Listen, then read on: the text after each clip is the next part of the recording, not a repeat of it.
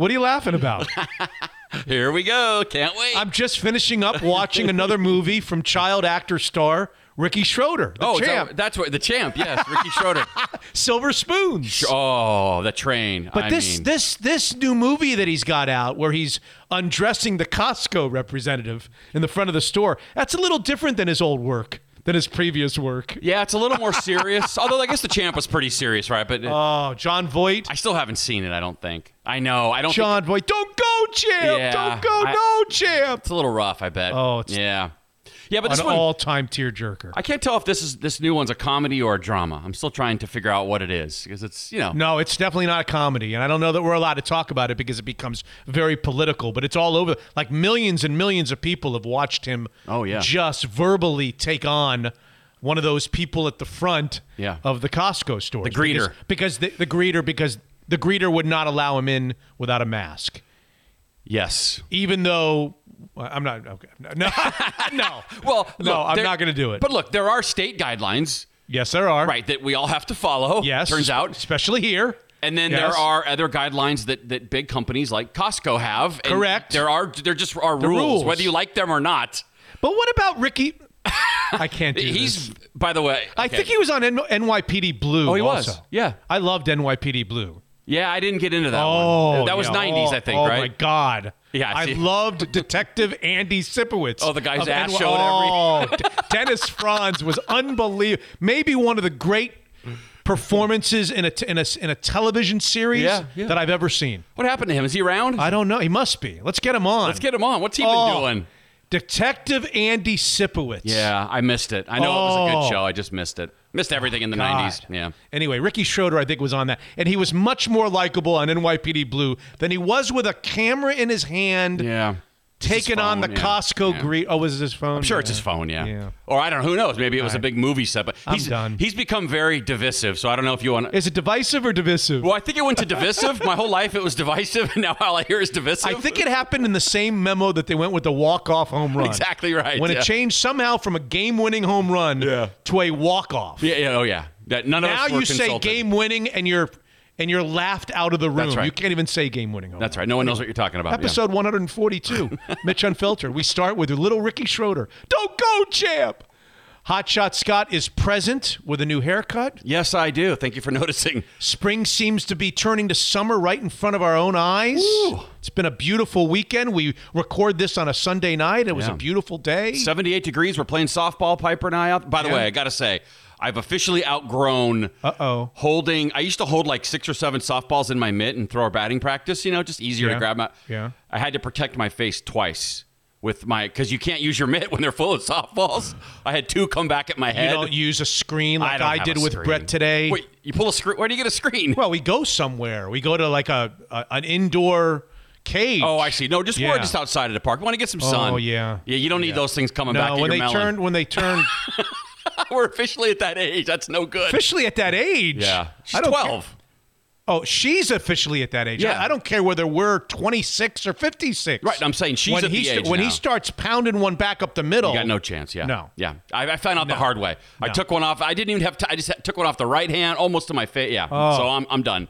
I'm done. I do one at a time now, so I can at least use my Good. glove to protect Good. myself. Hey, hey, Hotshot, there's a thank you in order. Okay. Our Mayor 256 submitted a five star rating. Oh, good. And customer review of our show on Apple Podcast, which we ask all of you to do if you haven't done. It really helps us if you've ever listened to this show or you want to hear this show for many years to come. Please.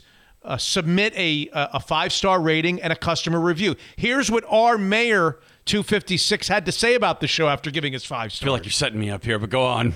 Great stuff! Exclamation mark. Here we go. I will continue to give you five stars all year long if dot dot dot God, here we go. you never do another story about urethras again. I'm kind of with him, but you know.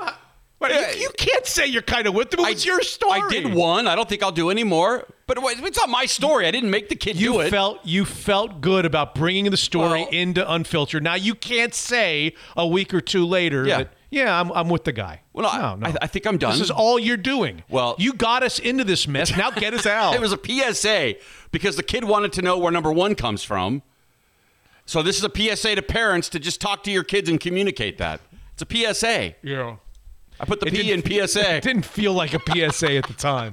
It's just None of your stories feel like a PSA. okay.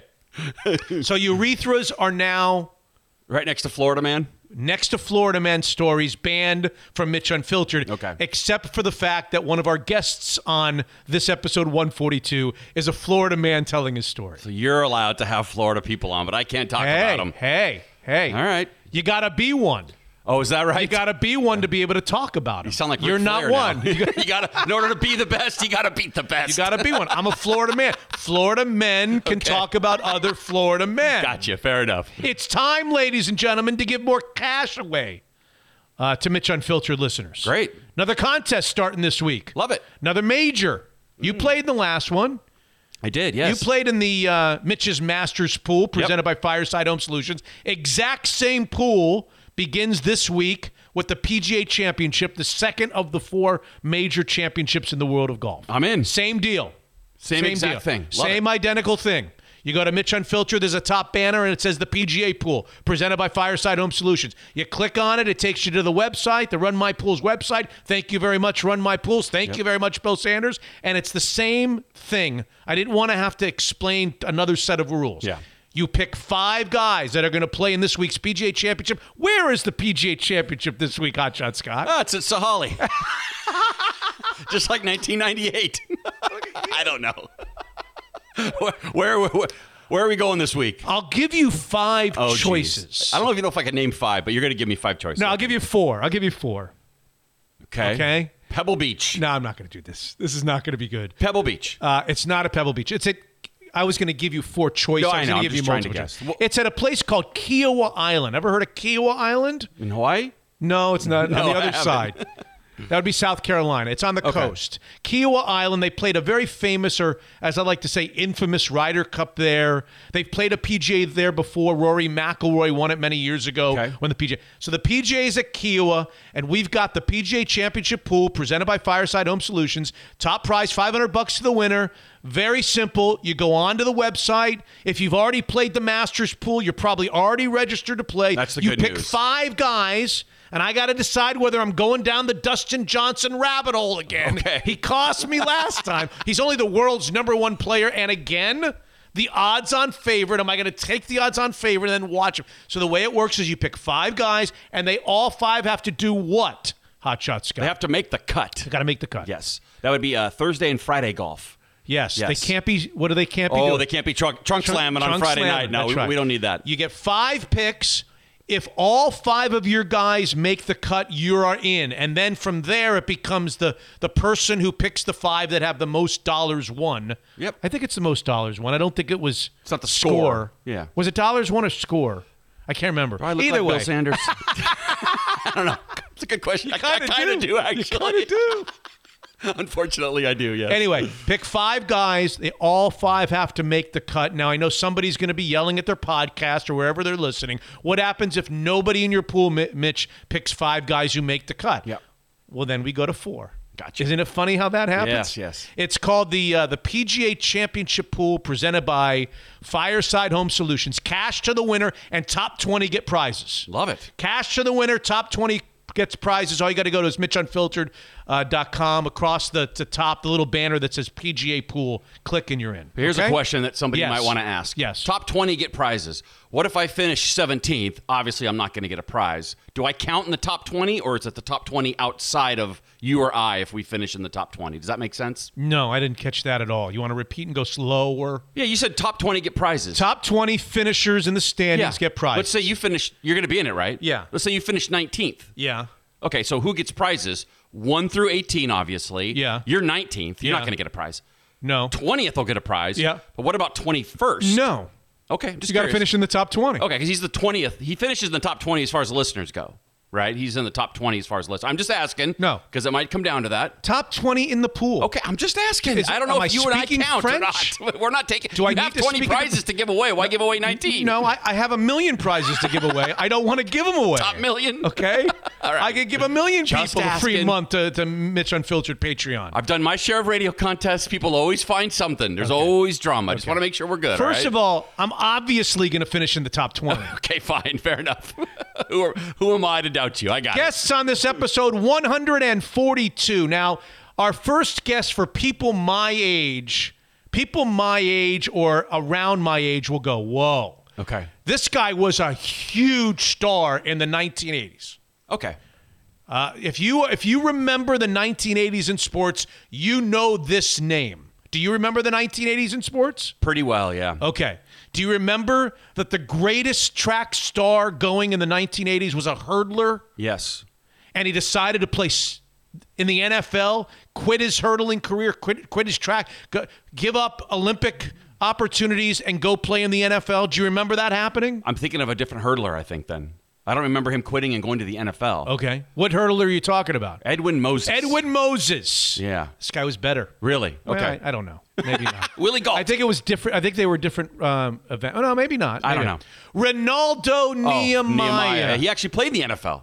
Like he made it. Like he was. Well, I'm just saying. You said he quit to go try out. He could have not made it. That could have been the story. No, he didn't go to try out. He signed a multi-million Yeah. dollar deal. Nehemiah, with, I remember with, him. Hmm. with Bill Walsh, who was enamored with him and thought, "Look at this guy run the hurdles. Yeah. He's the first guy to ever run the 110 meter hurdles in under 13 seconds. He's the world record holder. He's the number one hurdler for four years straight. That guy can play. Let's put 83 on the back. That guy and let Joe Mont. This is when Joe Montana and Roger Craig and Yeah. they were a dy Let's go get Renaldo Nehemiah. So the as the story goes, the 1980 Olympics. Do you remember the 1980 Olympics? Sorta. We boycotted. Jimmy Carter boycotted the Okay. 1980 Summer Olympics. He w- he was going to win all kinds of gold medals. Okay. He couldn't go. He got pissed.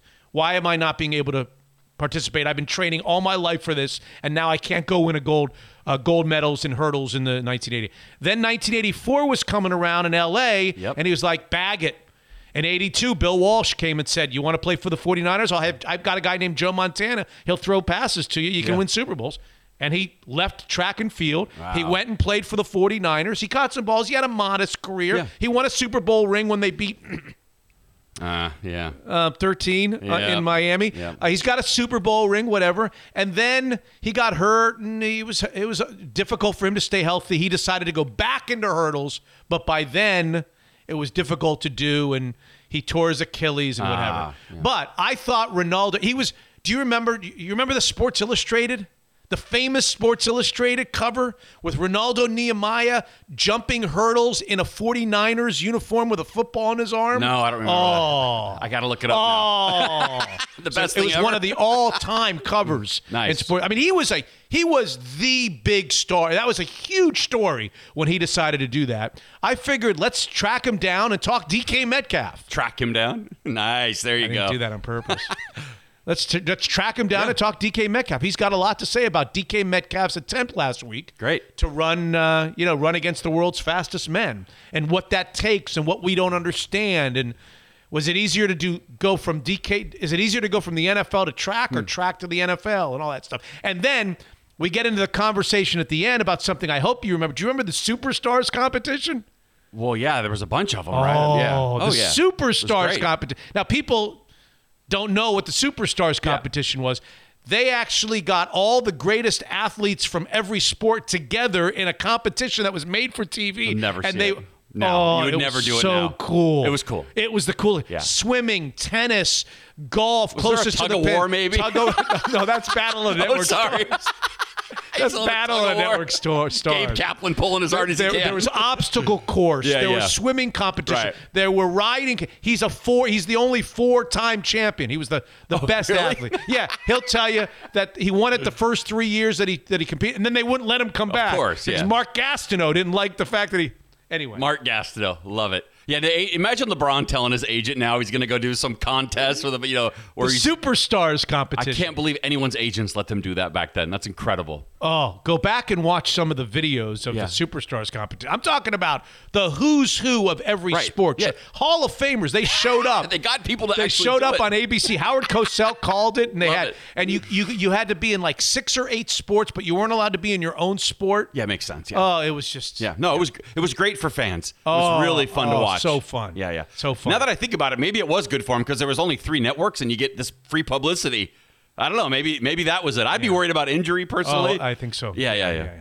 CBS NFL insider Jason La Canfora on on Aaron Rodgers and Russell Wilson and Julio Jones and the NFL schedule being out and his early playoff picks. Who does he think will win the NFC West so early before even summer arrives? Jason La Canfora, one of my favorite guests, CBS insider, going back to the radio show days, is going to be with us on this episode 142. And a Florida man. I wasn't joking. A guy by the name of Brad Stecklein. You wouldn't know who he is, but he's made national headlines. Everybody is talking about Brad Stecklein. He was a teaching golf pro, I say was, in Fort Myers at a at one of these fancy clubs in a gated community. Okay, Okay. 15 years he was teaching. He had a lot of lot of support from you know he's teaching all these alta cockers. I don't know who he's teaching. Right. He got canned, Okay. and they didn't tell him why. They just called him in and they fired him. Okay. And I guess Florida is an at will state, which means they can fire you for any reason and they don't have to tell you. Oh, bummer. And he got pissed and he decided to do a hunger strike outside the gate of the community. So he has been sitting there.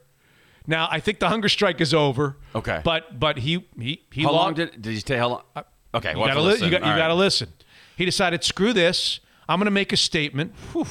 And I'm gonna sit out in front of the compu- out in front of the commu- out in front of the front gates, Oh, and I'm not gonna eat. See, of all the protests I think I could do, I'm more likely to dump gasoline on my head and light it on fire than I am to not eat. I don't know how people do it. There's no way I could do it. That's um, that's crazy. Well, at least he got attention. Did he get his job? I guess we'll have to listen. We'll listen and find out what happened. You'll get the All right, whole wait. scoop from Florida man Brad Stecklein on episode 142. Scott, allow me a few words about our sponsors like Zeke's Pizza, uniquely Northwest, with the best craft beer selection you'll find anywhere. And by the way, you can have your favorite beer delivered to your door by downloading the Zeke's Pizza app now in Kenmore. Coming Memorial Day weekend to Bellingham, that's 20 locations. Zeke's Pizza, homegrown in the Northwest. Last week, the Levy family plus girlfriends and nephews celebrated Mother's Day and Max's 19th birthday. Where else? Daniel's Broiler, of course. South Lake Union this time around. We had steaks and salads and popcorn shrimp. It's always been the very best place to celebrate special occasions. Daniel's Broiler, world class steakhouses. Our deck area remodel continues. Picked out a new outdoor fireplace from Fireside Home Solutions. John's team was here, helped us plan a fantastic new look in the backyard. Start your search like we did. Fireside homesolutions.com. Jordan Flowers, team of the Kirkland office at Guild Mortgage, continue saving unfiltered listeners lots of money on your monthly mortgage payments. Clients are pulling cash out for remodels or bills. It's as simple as a seven minute call 425 250 3150. Stop paying too much the Kirkland office of Guild Mortgage. An evergreen golf call, tax advisors and certified financial planners, experienced portfolio managers working together to bring retirement, planning, taxes, and investments all under one roof. EvergreenGK.com. More than just a financial advisor, Evergreen is everything wealth. This is episode 142 with three unique guests, and it starts right now. Unfiltered. There just looks like a lot of winnable games in that in that last eight or nine.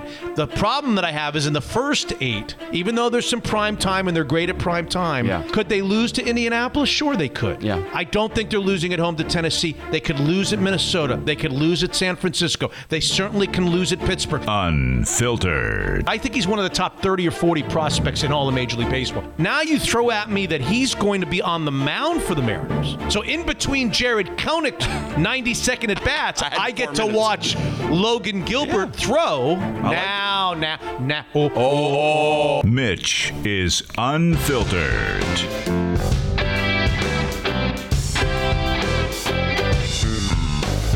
Episode 142 is underway. If one show per week, Hot Shot Scott, is not enough, go to MitchUnfiltered.com, become a patron. Five bucks a month is all it costs you.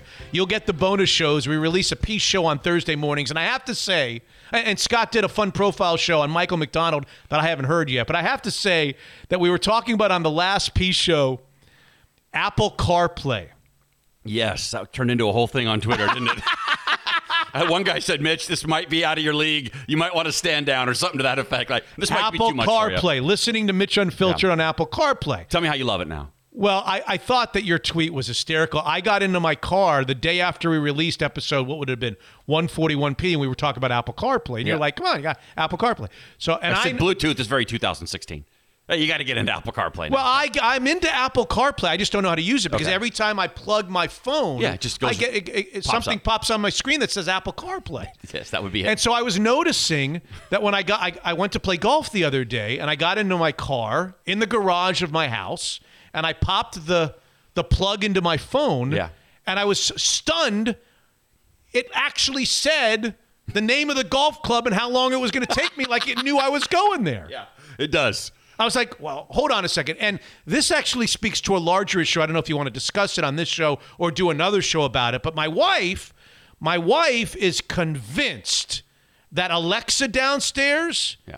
is hearing conversation, family. Co- you're shaking your head. Well, I watched family conversation. So every time I go to use Alexa, it doesn't work. Why? Because my my wife has pulled. She pulls the plug out. She will Yeah. not let Alexa stay plugged in while we're not using it Uh, because she's convinced that something's going on here. There's a greater force. I watched a documentary where this professor in college was teaching a class about data, you know, your personal data on the web and all that. Yeah. He said, "Raise your hand if you ever thought that there was an ad or something popped up that was too much of a coincidence, something you were maybe interested in." she has a list of things that Everybody in the class raised their hand. It She- happens yeah, to everyone. sh- If you had her on the show right now, she would go down a list of crazy things. Oh, She's yeah. like, "This is not a coincidence. Yeah. That thing is recording and and and feeding."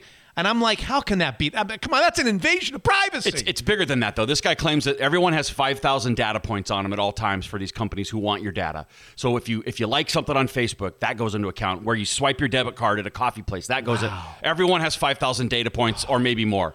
Right, crazy. So now there's a big thing about is your data, can people sell it or should it be private? So, do you believe that Alexa is is recording us, or somebody is hearing our con- our family conversations if it's plugged in? Do if you, I you if- agree with if that? If I heard it was believe that? happening, I wouldn't be shocked. All right. So I get in the car the other day after we have the Apple CarPlay conversation, and the damn thing says the name of the club and how long it's going to take me, and I'm like, hold on a second. I never told you that I was going. I know I was talking to the car. How does it know where I'm going? So I tweet this out. Uh-huh.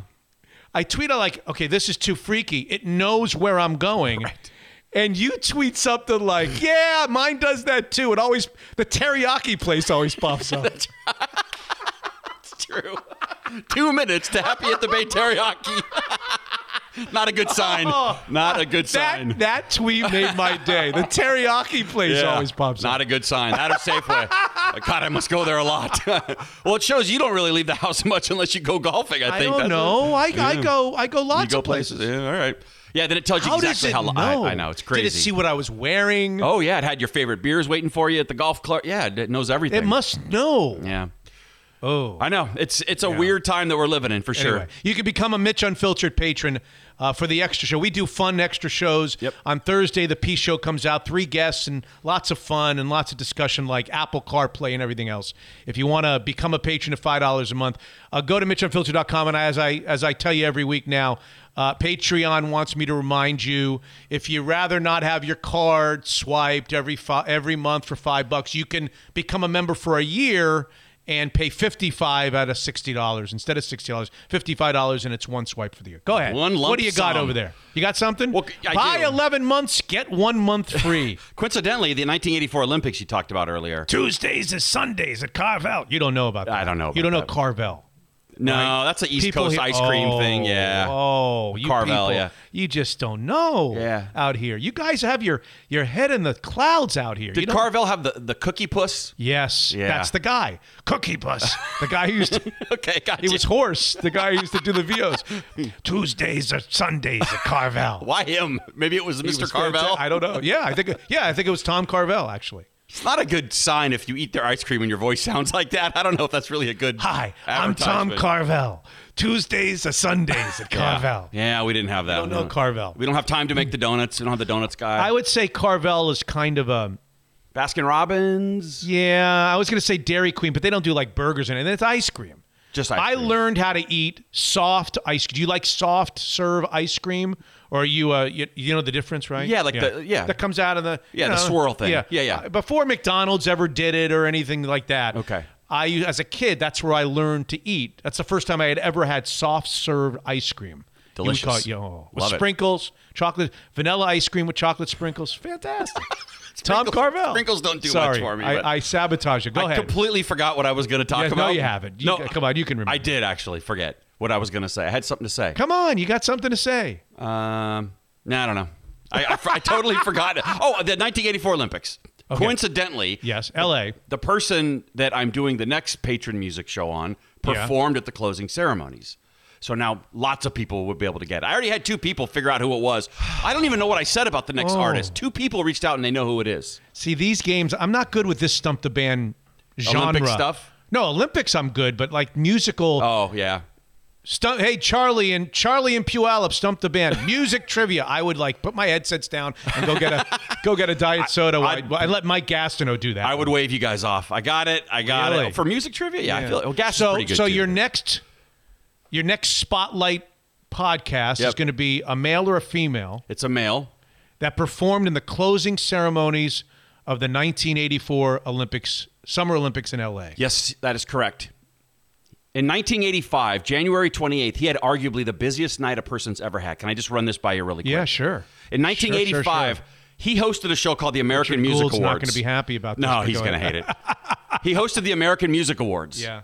Okay, he hosted. That's a three-hour show. It's a bit. He performed at it twice. 1985. So he's in his prime in 1985. Right there in his prime. He walked away with six American Music Awards that night while hosting it, and performed Can you twice. give me a Can you give me a, a musical genre? He's pop. He's just pop music. Is he alive today? He is. I was going to say Luther Vandross. He's on TV too. He's on TV on a show. Really? Yes. Not as an actor, as a judge. Everyone knows it but you right now. Okay. but listen, so after the American Music Awards is Sorry. over, he, he couldn't be busier, right? I mean, think Yeah. about hosting. He then goes. Simon Cowell. it's not Simon Cowell. That'd be a short show. He then goes We need to a couple short ones. he, true. He, he goes to A and M Studios in Hollywood because he has to then record "We Are the World." oh, oh, oh now now you're getting into my wheelhouse. That show wraps at eight. That session wraps at eight a.m. That that's when the song is complete. At eight a.m. is when they wrap. You imagine that that night. all. There's so many. What was Dan Aykroyd doing in We Are still the World? unclear. no one knows. No clue. Trying to think who was on that. So you had Michael Jackson and you had the Stevie first voice Wonder and you had on We Bruce Are the World. Springsteen and you had uh, He's the first voice heard on "We Are the World." and what are the what's the line? there comes a time Dylan. When we. No, I'm sounding like Dylan. I'm not meaning to. When we need a helping No, hand. when we heed a certain call. When we heed a certain Yeah. call. That's that's him. and you there comes a time. Yeah. Na, na, Need a certain yep. call. Yep. And uh, uh, uh, Yep. uh, Really? It's not Dylan. It's not Bob Dylan. No, It's Tom Petty. it's not Tom Petty. He was not there. He's not there. No, Prince wasn't there. Nope. Oh, sh- All right. Well, I'll you'll come have to wait and it. listen. Let me just think about it. Okay. For, let me think go. about it for a And, uh, show. By the way, I think you'll like this one the best because he's like the love song master. when you need a helping hand. A certain he Not Dionne Warwick. No, She not. was there, wasn't she? No. Yeah, I think she, might have been was there. Yes. Okay. There you go. Hey, Mitch, enjoyed the interview with Maddie on episode 141, which you set up, by the way. She was great. But now I need to hear from the man or woman who leased a 19 year old apart, uh, uh, who leased a 19 year old an apartment without telling her that it's a senior citizen complex. I can answer that. And she kind of did too, I think. How in the world could they do that to a young woman moving her life? That seems unusually cruel, even if she is happy now. Keep up the non sports interviews, they're fun. Colin in Salt Lake City, Utah, Oh, nice. wants to hear from the man or woman who leased a senior citizen apartment to a 19 year old. What I read is that in the law, they're not allowed to discriminate by age, even though it attracts seniors for the most. You can call it a. se- Yeah. But they're not allowed to say, well, this is for seniors. That's discrimination, apparently. Oh. So they're not allowed to say those words to her. Can't they wink? Anyone can move in who wants, because now if you say no, it's for seniors only. Now you're discriminating. That's what happened. That that's what I read in one of the oh. stories. So there's some, you know, you got to be careful. You got to be careful out there. You can't tell her she can't live here.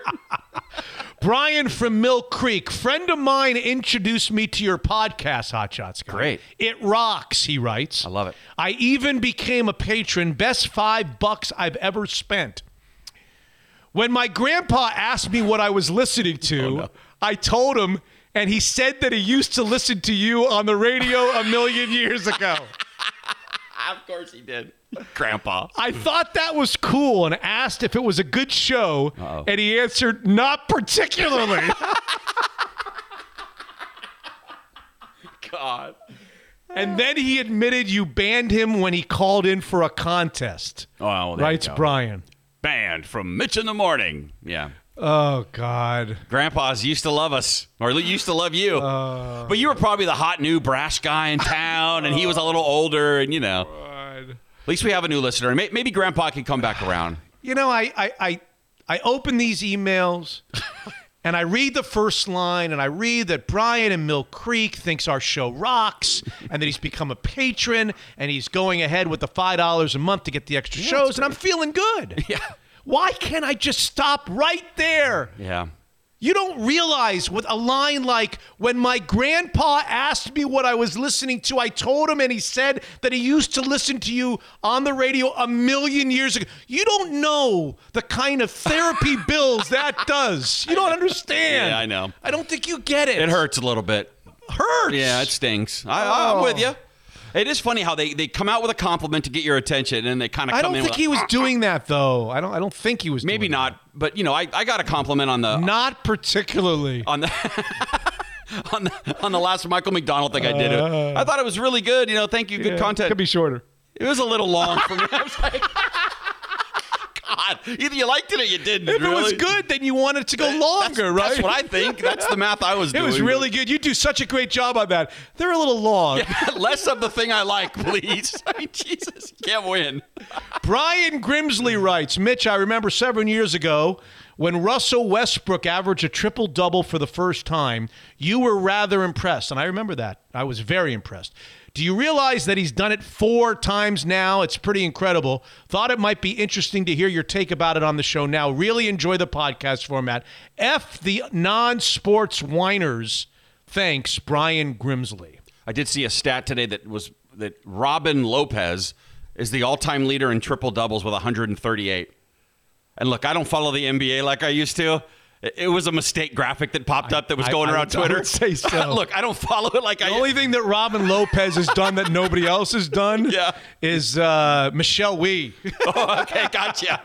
I, remember that stiff at Stanford. There's no way he's the all-time leader in triple No. doubles. so- In fact, the all-time leader to go along with this email is now, you know, Russell Westbrook. You know this. Yeah, yeah. He passed Oscar Robertson as the the man with more triple doubles, and I, I was I'm always a little curious about people's reaction to him. He's just not a popular, likable player. Yeah, it's weird, for isn't it? whatever reason, and so.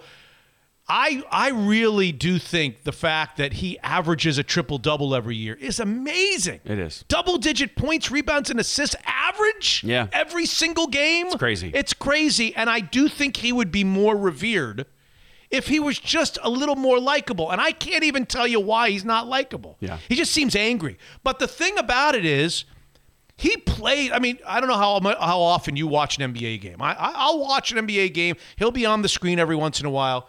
And when you watch him play, it's unlike watching anybody else play. I'm not saying he's the best player I in know what NBA. you're saying, yeah. He plays with a ferocity. Yeah. With a with a what's the word? An energy with a with a uh, uh, uh, I don't I don't I don't I don't I don't know the the word I'm looking for. Did you think he would be that good at UCLA? You probably remember him a little bit because he played against the Huskies. But he played like real quick. He was there, there and out, wasn't he? One year and out. yeah, One, I don't two know. Years and But? I remember watching him thinking, nah, you're not going to do much in the NBA. And look at him. He's like one of the best players. Of the, yeah. he plays the game with a There's a real with aggression. a fer- aggressiveness, with Yeah. a ferociousness. Attacks the rim, Oh, yeah. when he tacked, and when he attacks the rim, it's like, don't be in my way. Yep. So yeah, I think, yeah, I think on some level he's underrated. Now there's the whole Sonics thing and whatever, but the other part of it is. You know, I, I don't want to poo-poo what he's done because it's incredible.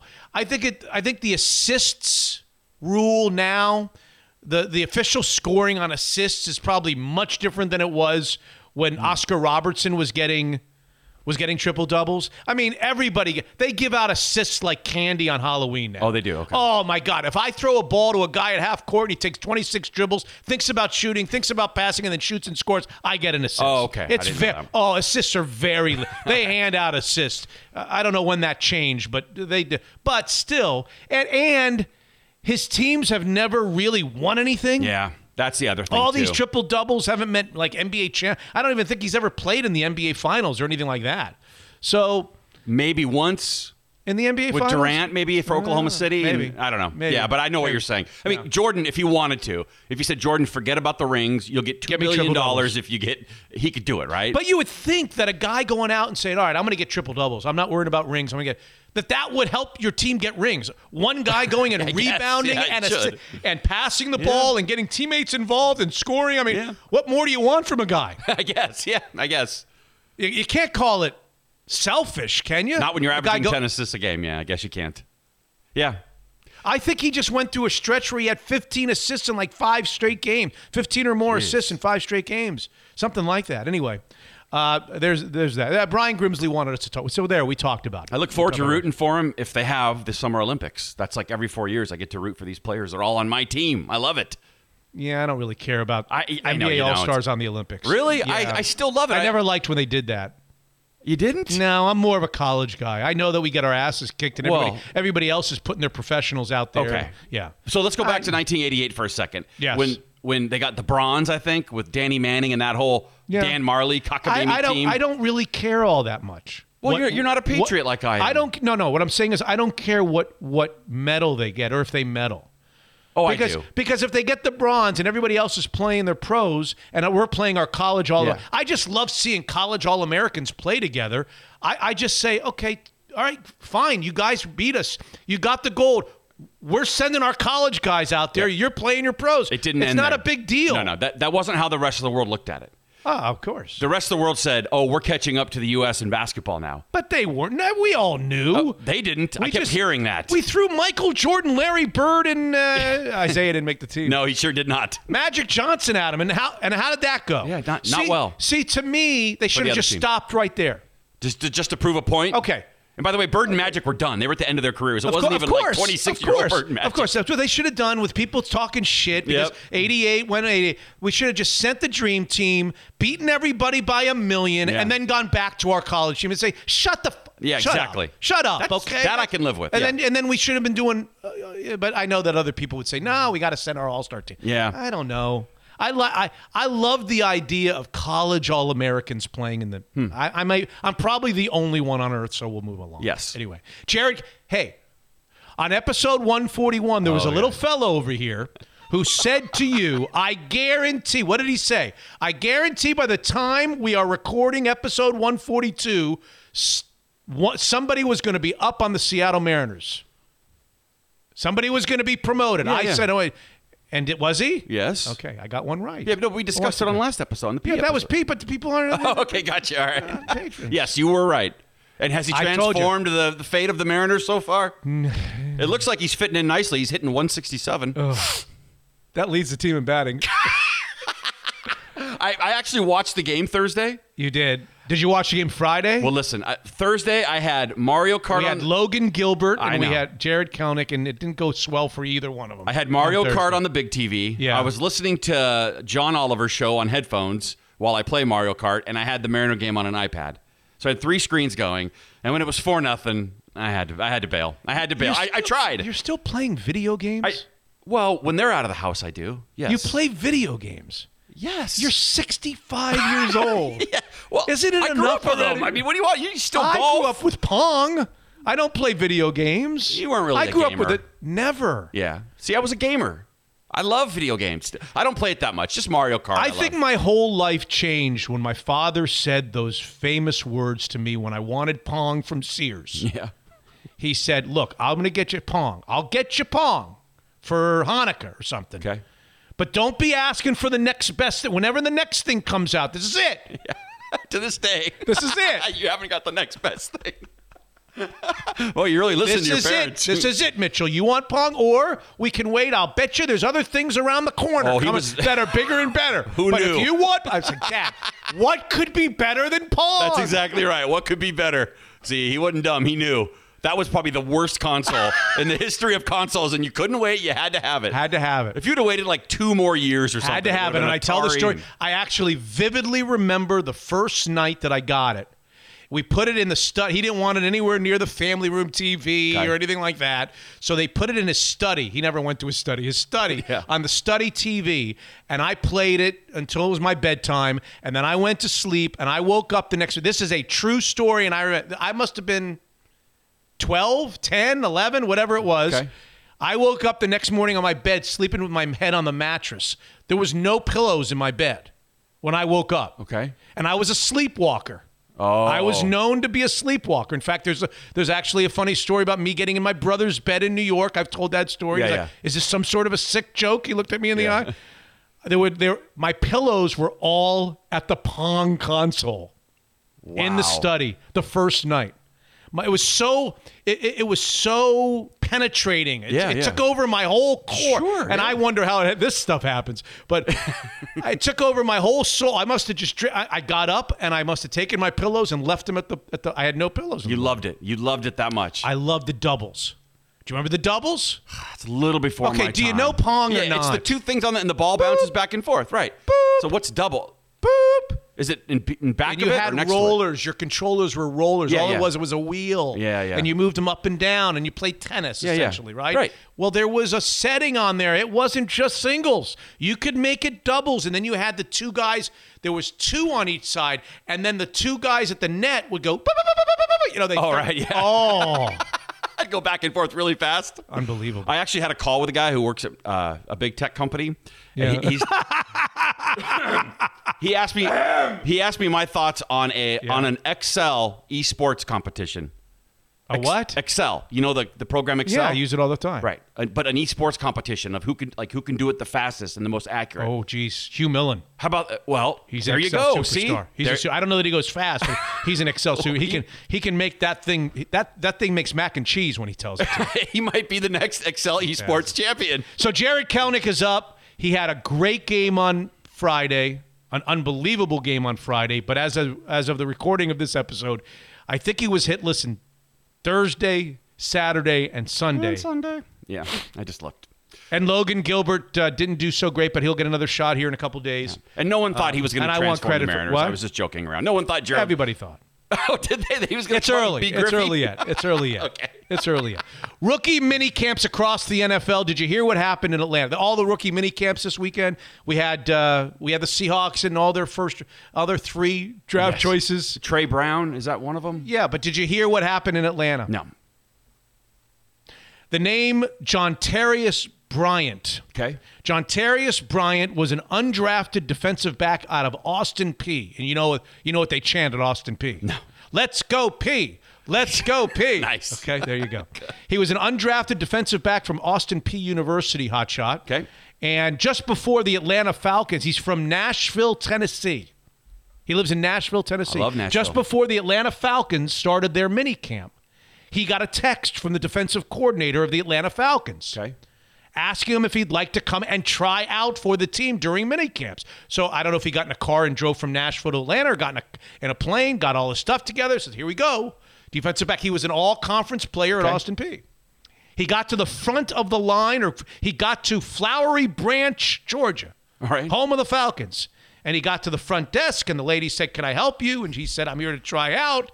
And it turns out somebody pretended they were the defensive coordinator and sent him a text from a ah. 404 area code.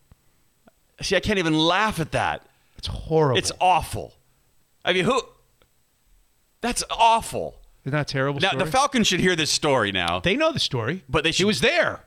He was at their. He was at the front desk. Yeah, but he didn't. He didn't get a tryout. No, because the defensive coordinator never texted him. It was I'm some dude with a 404 I, area understand. code. I'm expl- saying now, give the guy a tryout. Make come on. He deserves it now. bring him back. Just bring him back to the back. and Let him run around a little bit. What can it hurt? Poor guy. Isn't that terrible? We need to find that person. I mean, who has it in him to do that? I need to find who the guy. the, guy who sent the text or the woman who sent the Oh, text. that's Who- awful. Who has it in him to, to just That's mess with just an someone's e- life? That's an evil person. evil.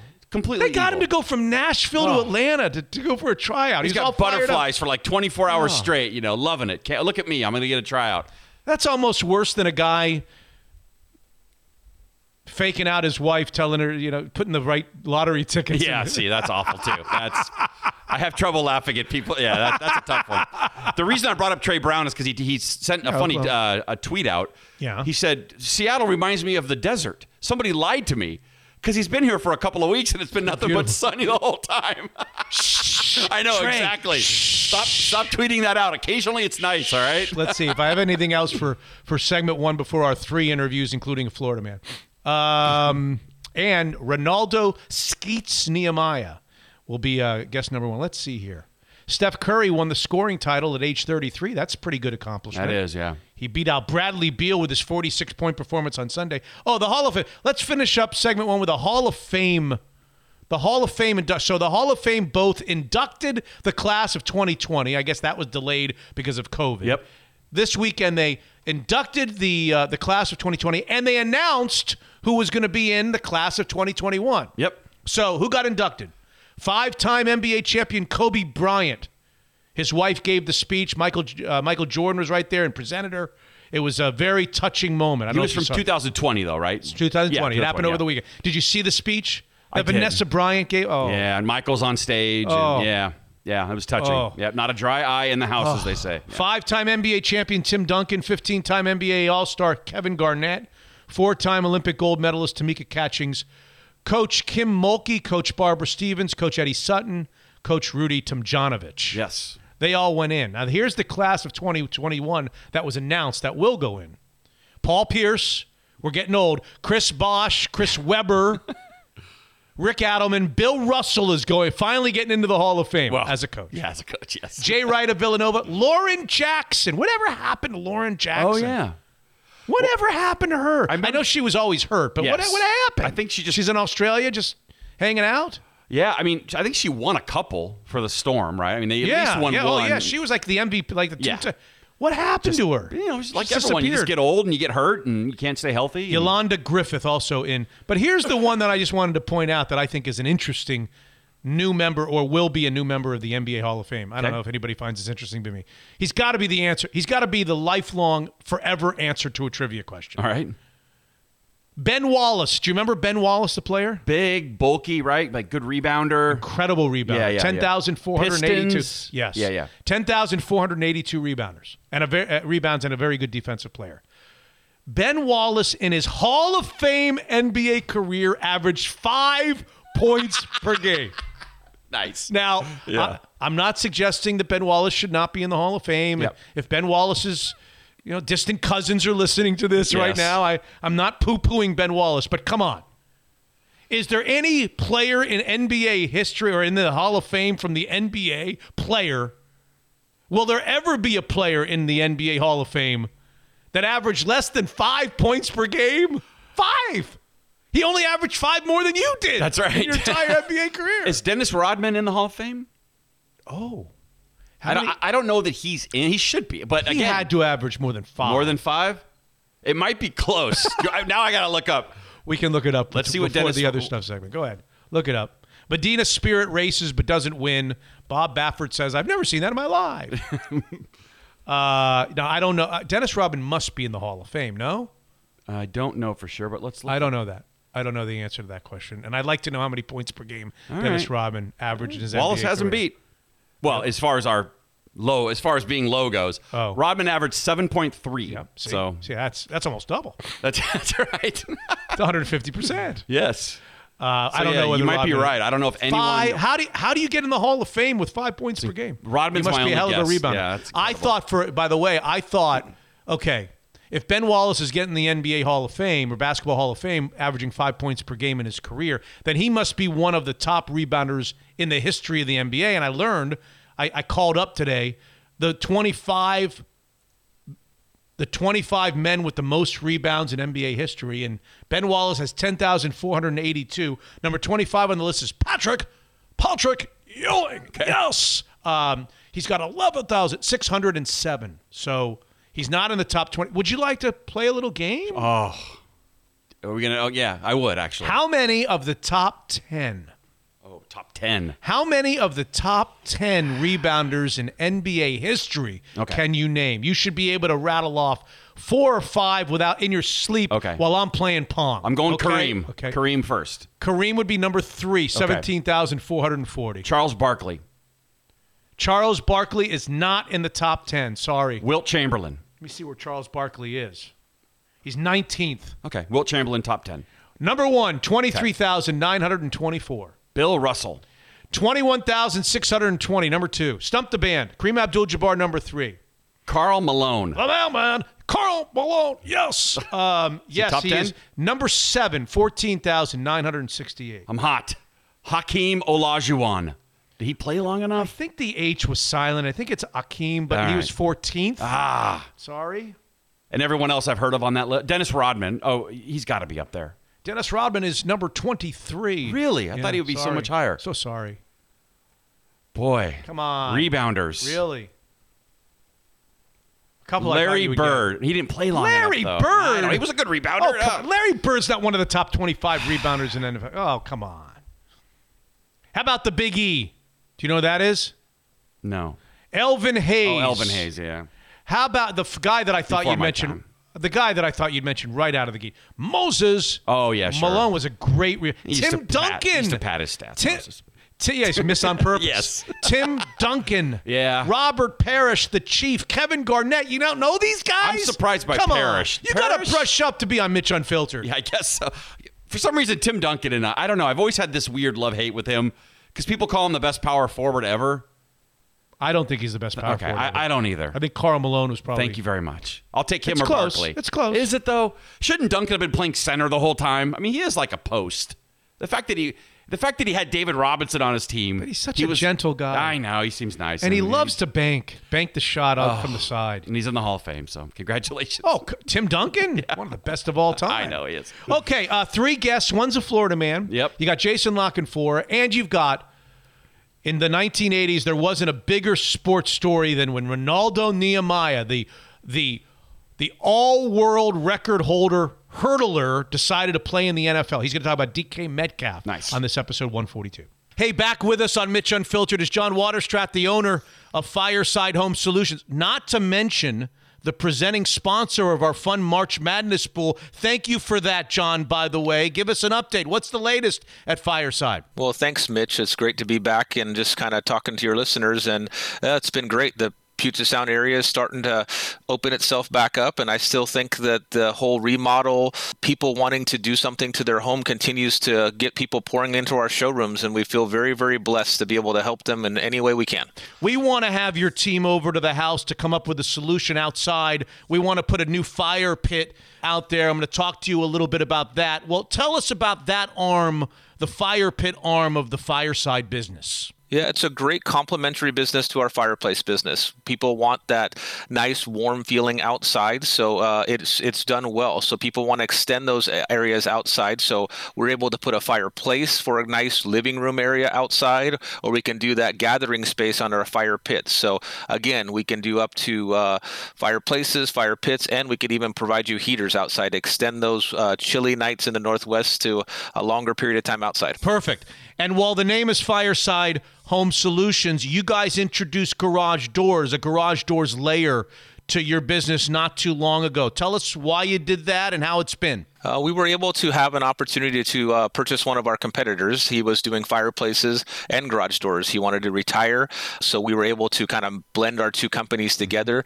We looked at that garage door business and we said, wow, what a great complementary business to fireplaces creating that warm, cozy feeling inside was that same feeling that people wanted to do on the outside to add to that curb feel of their home. It's one of those things when neighbors drive by and they look at your house like, wow, what happened to that house? And to add that nice curb feel both outside now and then inside the home and having that warm, cozy place, it's it's pretty exciting to have both of those pieces of our business. Well, it's exciting for us to be partnered with Fireside Home Solutions for the last few years. We're really thrilled and privileged to have you aboard. We love you. FiresideHomeSolutions.com. Unfiltered.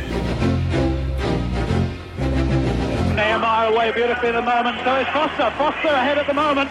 Foster from Nehemiah. Greg Foster. Nehemiah coming back. Now Nehemiah. Nehemiah from Foster. Nehemiah first. Foster second. And Sunshine a third. 12.92. Our new world record. Safety blitz. A delay is on. Montana reads it. Gets it to Nehemiah. It's all over. Nehemiah was a bullfrog. And Terry Kennard recognizing him as 83, one of the great speedsters to come out of the world of track. Our next guest in the late 70s and early 80s was virtually untouchable on the track. Three time NCAA champion, also broke the world record in the 110 meter hurdles twice in the same week. Would have won gold in 1980 had the U.S. competed. Went on to play wide receiver in the NFL for a few years in San Francisco. What a great privilege it is to welcome in Renaldo Skeets Nehemiah. How are you? Hey, Mitch, I'm great. Thanks so much for having me. People still call you Skeets? Only people who, who are old enough to call me. Most young folks don't even know that name exists.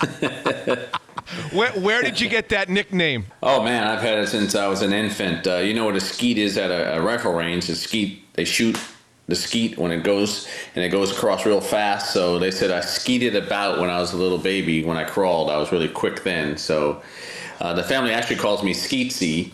um, and then uh, to the date that I walked on the uh, field of the Niners, I felt I was old enough no longer to be called Skeets, and I took the name Renaldo, my formal name, and been using it ever since. So when I do hear it, it raises an eyebrow because I'm looking at that person to see if they're at least around my age or older to be able to call me that. I remember when I was with Octagon and a young kid, he was probably about 24, and he came up and goes, "Hey, Skeets, what's happening?" And I said, "You're not old enough to call me that name." so let's lay the ground rules. Do you want me to call you Renaldo during the interview? Do you want me to call you Skeets? I don't want to piss you off now. uh, I hear Renaldo more than Skeets, but it's fine. It's fine. It's nostalgic. well, you eagerly watch Renaldo the rest of, as the rest of us did.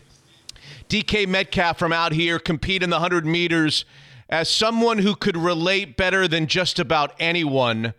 Um, did it go as expected to you? What don't all of us understand about the differences between great speed in the NFL and track speed? In the track world, it went as expected. I think to the outside world, uh, based on the time that he ran, most people, including myself, was a little bit surprised that he dipped under 10.4. I figured, you know, if he ran under 10.5, I'd be surprised. The fact that he ran under 10.4 just told me that, you know, he had decent speed. Um, one of my many observations I had said prior to him running was that if DK Metcalf was not a world class sprinter before entering the NFL and now playing a couple seasons, there was no way he was going to become a world class sprinter in four months.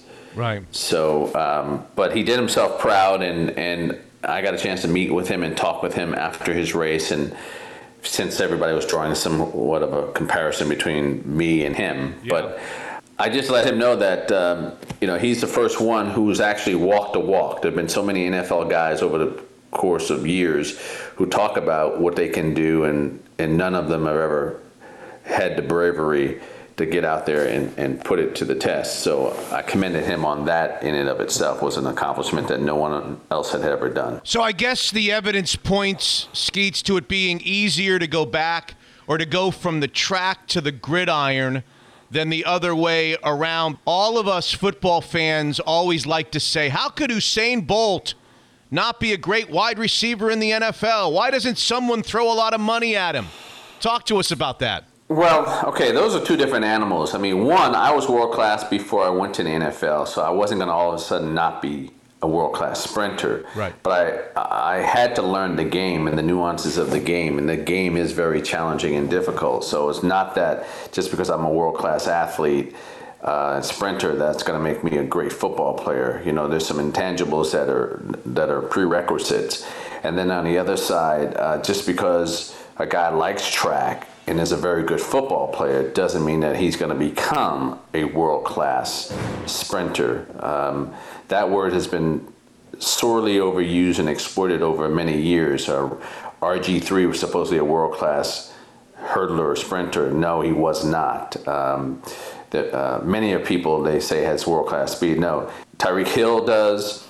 Uh, Willie Gault did. Ron Brown did. James Jett did. James Trapp did. You know, people like that. Um, who played the game, who were world class athletes in another sport as well. Deion Sanders is quick, but he's not a world class sprinter. I would even venture to say probably um, uh, for the DB for the uh, Washington Redskins, Darrell Green Sure. was a probably would have been a world class sprinter, legitimately. But uh, DK Metcalf at 6'4", 230, 235, impressive, incredible. Just to give it some some reference, DK his event was uh, he was a long jumper and a hurdler in high school. And his hurdle time is 1489. I ran 12.9 in high school. So it just shows you the difference between world class and somebody who has above average talent and speed. So, and then I heard a uh, commentator earlier today on the radio and I laughed and he said, well, he's carrying 30, 35 more pounds. And if he loses 30, 35 pounds, he'd run sub 10. And I'm like, yeah, you're an idiot. you have no clue. Uh, so we all have to stay in our respective lanes. Okay. You know, these guys are trained scientifically, eat, sleep, the angles and all the nuances of sprinting and right right positions. And their fast twitches are just instinctively better and ingrained. And football players, you know, when I was training with the Niners, I mean, we do 10, 15, 20 yard bursts at a time. So over that period of distance, you know, they're pretty quick, but the race is 100 meters and or longer. Yeah. And that's, you know, so when he first got out of the blocks, DK, I guess for the first 20 or so meters, he was holding his own. But as the race went further on, Right. you know, he the distance started separating. So let's talk about Renaldo Nehemiah and educate our, our younger listeners since I'm old enough to remember vividly your career. Thanks to a number of circumstances, one out of your control, the boycott of 1980, and another completely your decision to play football instead of 84 in LA. Many remember you, Renaldo, as the greatest track and field star never to compete in the Olympics. It's kind of like the best golfer not to win a major. Does that stay with you all these years later, or are you over it? It took me about 20 some odd years. I wouldn't even talk about the Olympic Games. Uh, you know, I hadn't even scratched my prime at 21, making the 1980 Olympic team, the fav- odds on favorite to win the gold medal. And for reasons beyond my control, you know, we boycotted it. And then uh, the cruelty of it all in that same year, 1980, President Carter let the Winter Olympians go, and that's when we experienced the miracle on ice. They beat the professional Russians, Right. and I just thought, oh, okay, well, maybe you know he'll let us go and, and shove it up, you know, Yeah. up their noses as well. And he held true. He let the Winter Olympians go, and he didn't let us go. And then right on the heels of that boycott, the Eastern Bloc con- countries were now contemplating a retaliatory boycott. So here I am, fresh off a boycott, and going, okay, so what kind of games are we going to have now, if at all, if all these other countries are going to boycott 84? I just grew out of, I guess, support of the politics of the games. I got into track because I loved it. it was an, uh, an extension of who I really was. And if you're going to take that away from me because of some political battle, um, I had lost a lot of the love that I had, you know, inherently always held on to. So I didn't want to train another four years with uncertainty. And then I was a gra- uh, college graduate in 1981, the following year. And as you know, most people graduate college, they want to get a job. And track and field was amateur at that time. So I'm running and breaking all these records for my name in the paper and some medals, but I needed a job. So timing is everything. And thank God there, you know, Bill Walsh was a super fan of mine who offered me a four year guaranteed contract. Quite frankly, had I not been the best hurdler in the world and breaking world records and being number one, I probably may not have been easily swayed to play football because I would have had some unfinished business. Mm-hmm.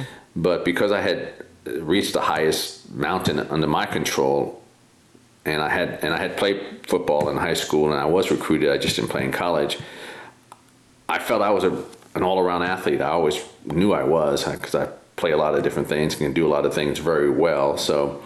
Uh, why not try to play America's game at the time, the 40, uh, American football with the 49ers? And it was a huge story at the time. People will have to believe me. 1982, so big, Renaldo. I will never forget April 26, 1982, that Sports Illustrated cover. Still to this day, one of the most popular covers, one of the most memorable covers in the history of Sports Illustrated. You going over the hurdles in the San Francisco 49er uniform with the football in your arms, right? Yeah, I'm actually looking at that photo in my office right now, and uh, you know, again, a lot of first, uh, being a track guy, gracing the cover of Sports Illustrated in a football uniform. You know, timing is everything. I look back. I've really never had any regrets because, you know, how many people can say they were the best in the world, broke world records, caught touchdown passes from Joe Montana and won a Super Bowl and became a, and became a Jeopardy question.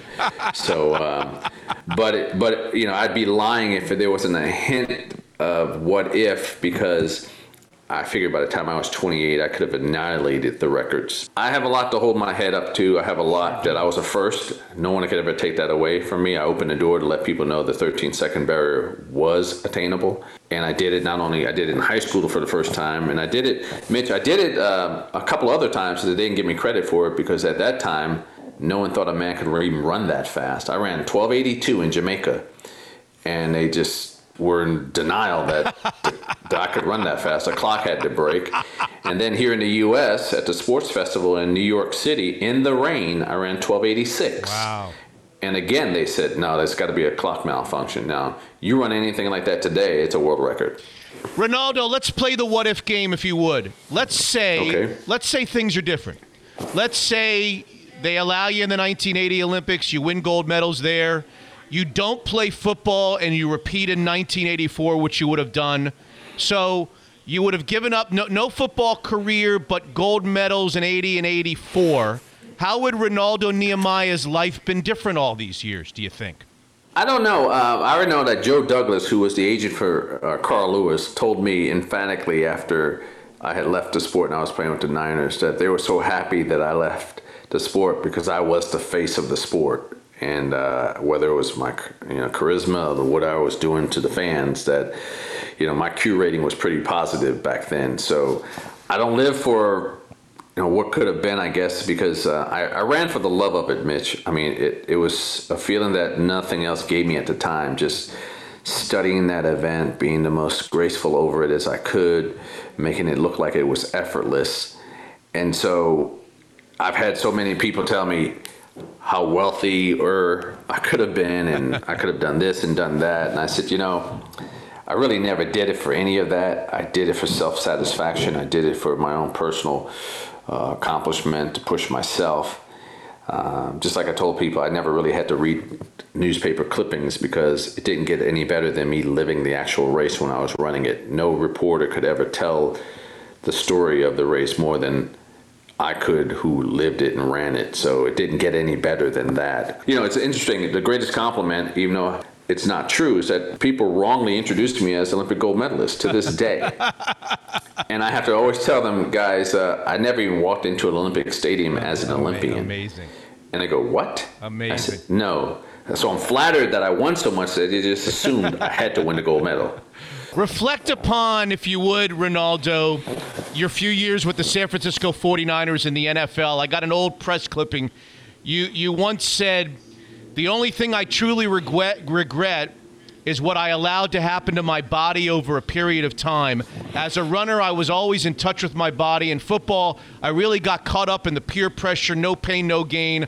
I played a lot and practiced a lot, injured, a knee injury, Achilles heel problems, shoulder problems, back problems.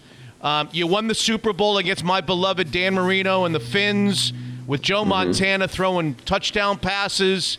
Um, I'll ask you about the lack of celebration in the locker room, which I found interesting. An old story that you said.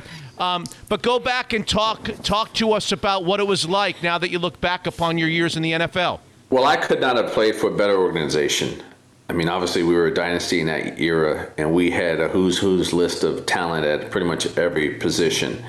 My greatest gift was Bill Walsh, uh, being a fan of mine because he understood what I represented as an athlete. It was also somewhat of a curse because I remember when I got knocked out against the Atlanta Falcons, he said to me he never wanted the world to see me get maimed playing that game, especially on his watch.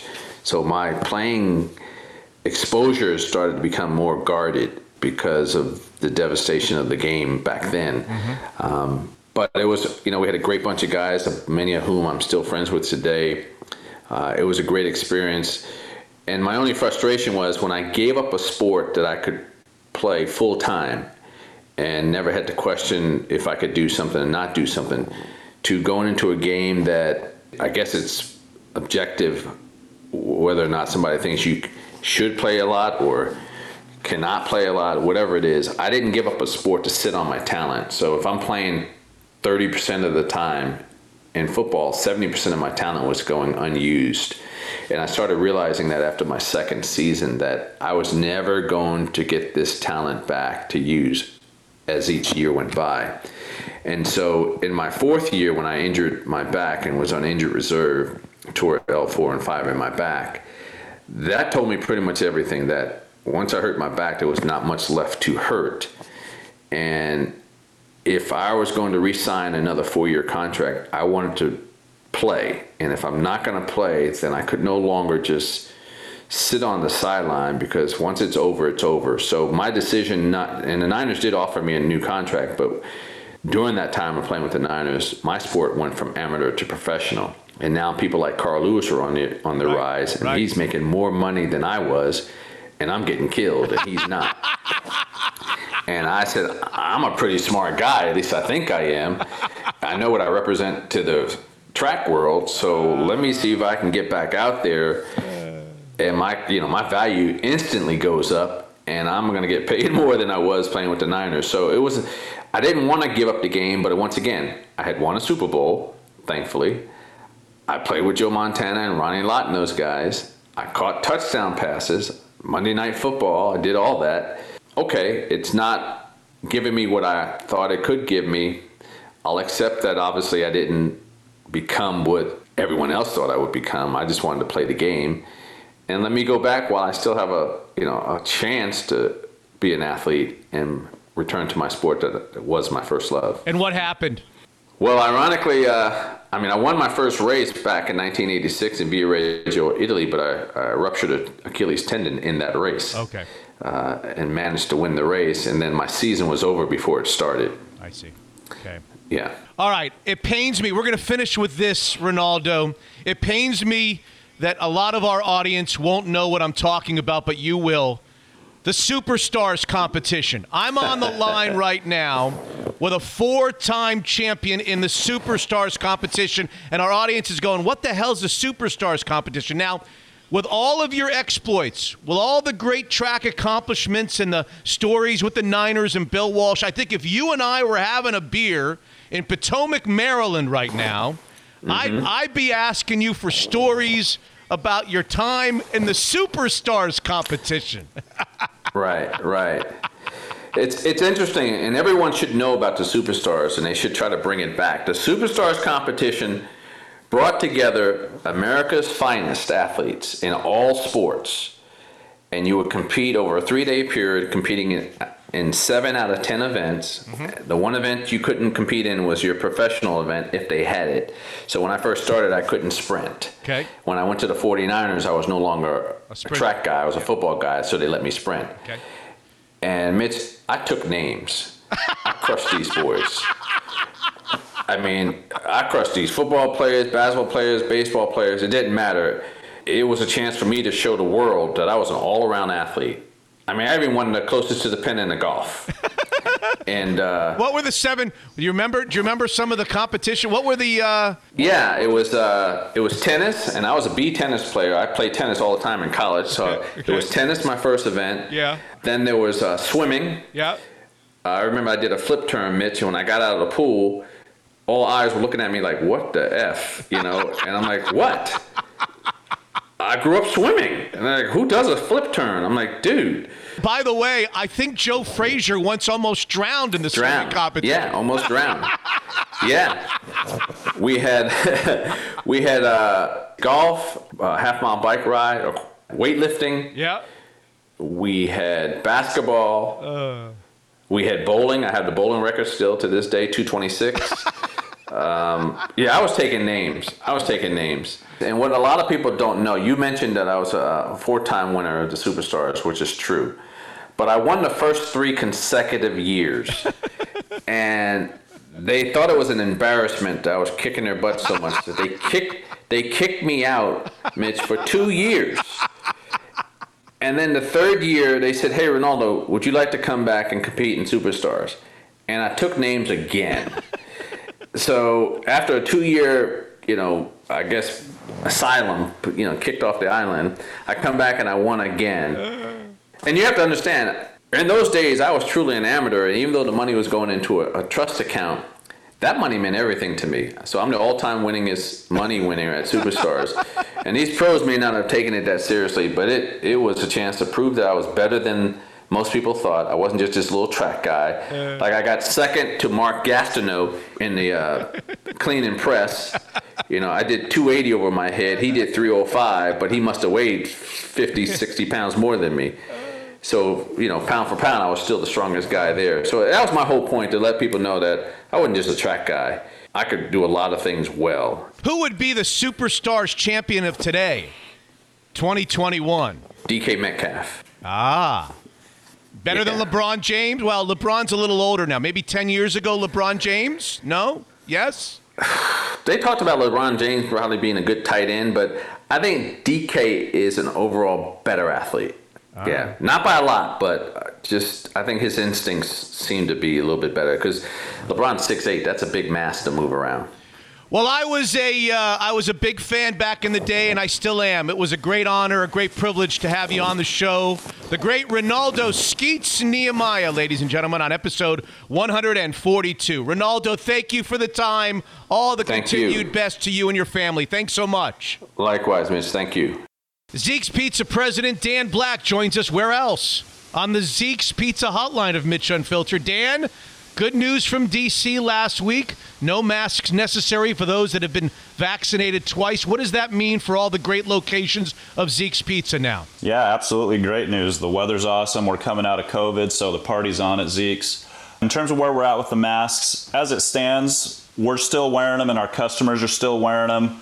We follow Washington state law or guidance pretty closely, but it's clear that we're heading towards no masks soon, and uh, it's just a matter of when. Memorial Day weekend will be monumental for you guys. 20th location. Where will it be? And 20th out of how many? How many will we get up to someday, Dan? At least 2,000. Write it down, Mitch. Write it down. May, yeah, May 29th, we open in Bellingham. We could not be more excited. We're excited for all of our restaurant openings, but Bellingham is particularly exciting. First of all, it is a great match for the Zeke's brand. We love the people up there. We love the outdoor lifestyle. They love Zeke, so that's going to be fun. But you know, the other cool part is it's going to extend our northern border pretty far. And so when we open Bellingham, you know, our footprint will be Bellingham to Tacoma. That's exciting. The like we've talked about, we're filling in all the time and then extending our borders too down into Oregon, over to Spokane, and hopefully Boise. So uh, yeah, it's fun. Spring turns to summer. So, what does that mean for the black family's palates and appetites when it comes to your choice of pizza and beer, Dan? Yeah, you know, summertime people keep it lighter, and I do that. We do that on the pizza front and the beer front. I got kids, and so we keep it pretty basic in the summer. We order a ton of pepperoni and cheese. And then on the beer front, you know, I usually stick with whatever kind of our current special Zeke's beer is at the time. We got one coming out with Black Raven. It's a light lager, great summer drinker. It's called Steller's Jay, and so that's that's what I'll be drinking this summer. Mitch Unfiltered is almost three years old, and every step of the way, Zeke's has been by my side. I'm so appreciative of Dan, his crew, and all of the Zeke's Pizza locations, homegrown in the Northwest. Unfiltered.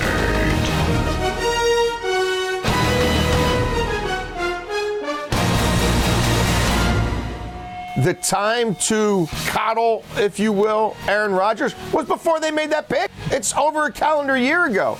Uh, and then he went out, had an amazing season, got let down by the coach, got let down by the front office, and it just cemented the idea of you tried to put me on a clock.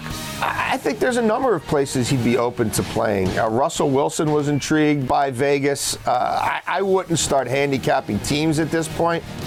It's been a while since we welcome back to the show one of my all time favorite guests. And you know why Jason La Canfora is one of my all time favorite guests? Why the CBS NFL Insider and the sports radio drive time star in Baltimore is one of my all time favorite guests. You know why, Jason? You know why you're one of my all time favorite guests? I don't know. I, I, I bet you say that to all the boys. Because but I, why? Tell me. Because you're on the line right now as we speak. That's the hmm. reason. well played. Well played and true enough. How's everything going back in Baltimore with uh, sports radio heaven and boys playing baseball and and trying to figure out whether the family's going to get a third dog? And I, I gotta catch me up, please. Catch all of us up. Please. No, we're good, man. It's a lot different than a year ago, where the whiteboard in our kitchen had literally nothing, you know, nothing written on it. And it was like, can we convince everybody to play a board game tonight? Like, what? Will somebody go take a walk with me? To get ice cream or whatever. Not, not that there's anything wrong with that stuff, and I mean, frankly, there was some good that that came out of this horrific thing we lived through. But this is kind of what you're used to with three kids. You know, rehearsals, recitals, practices, games, tryouts.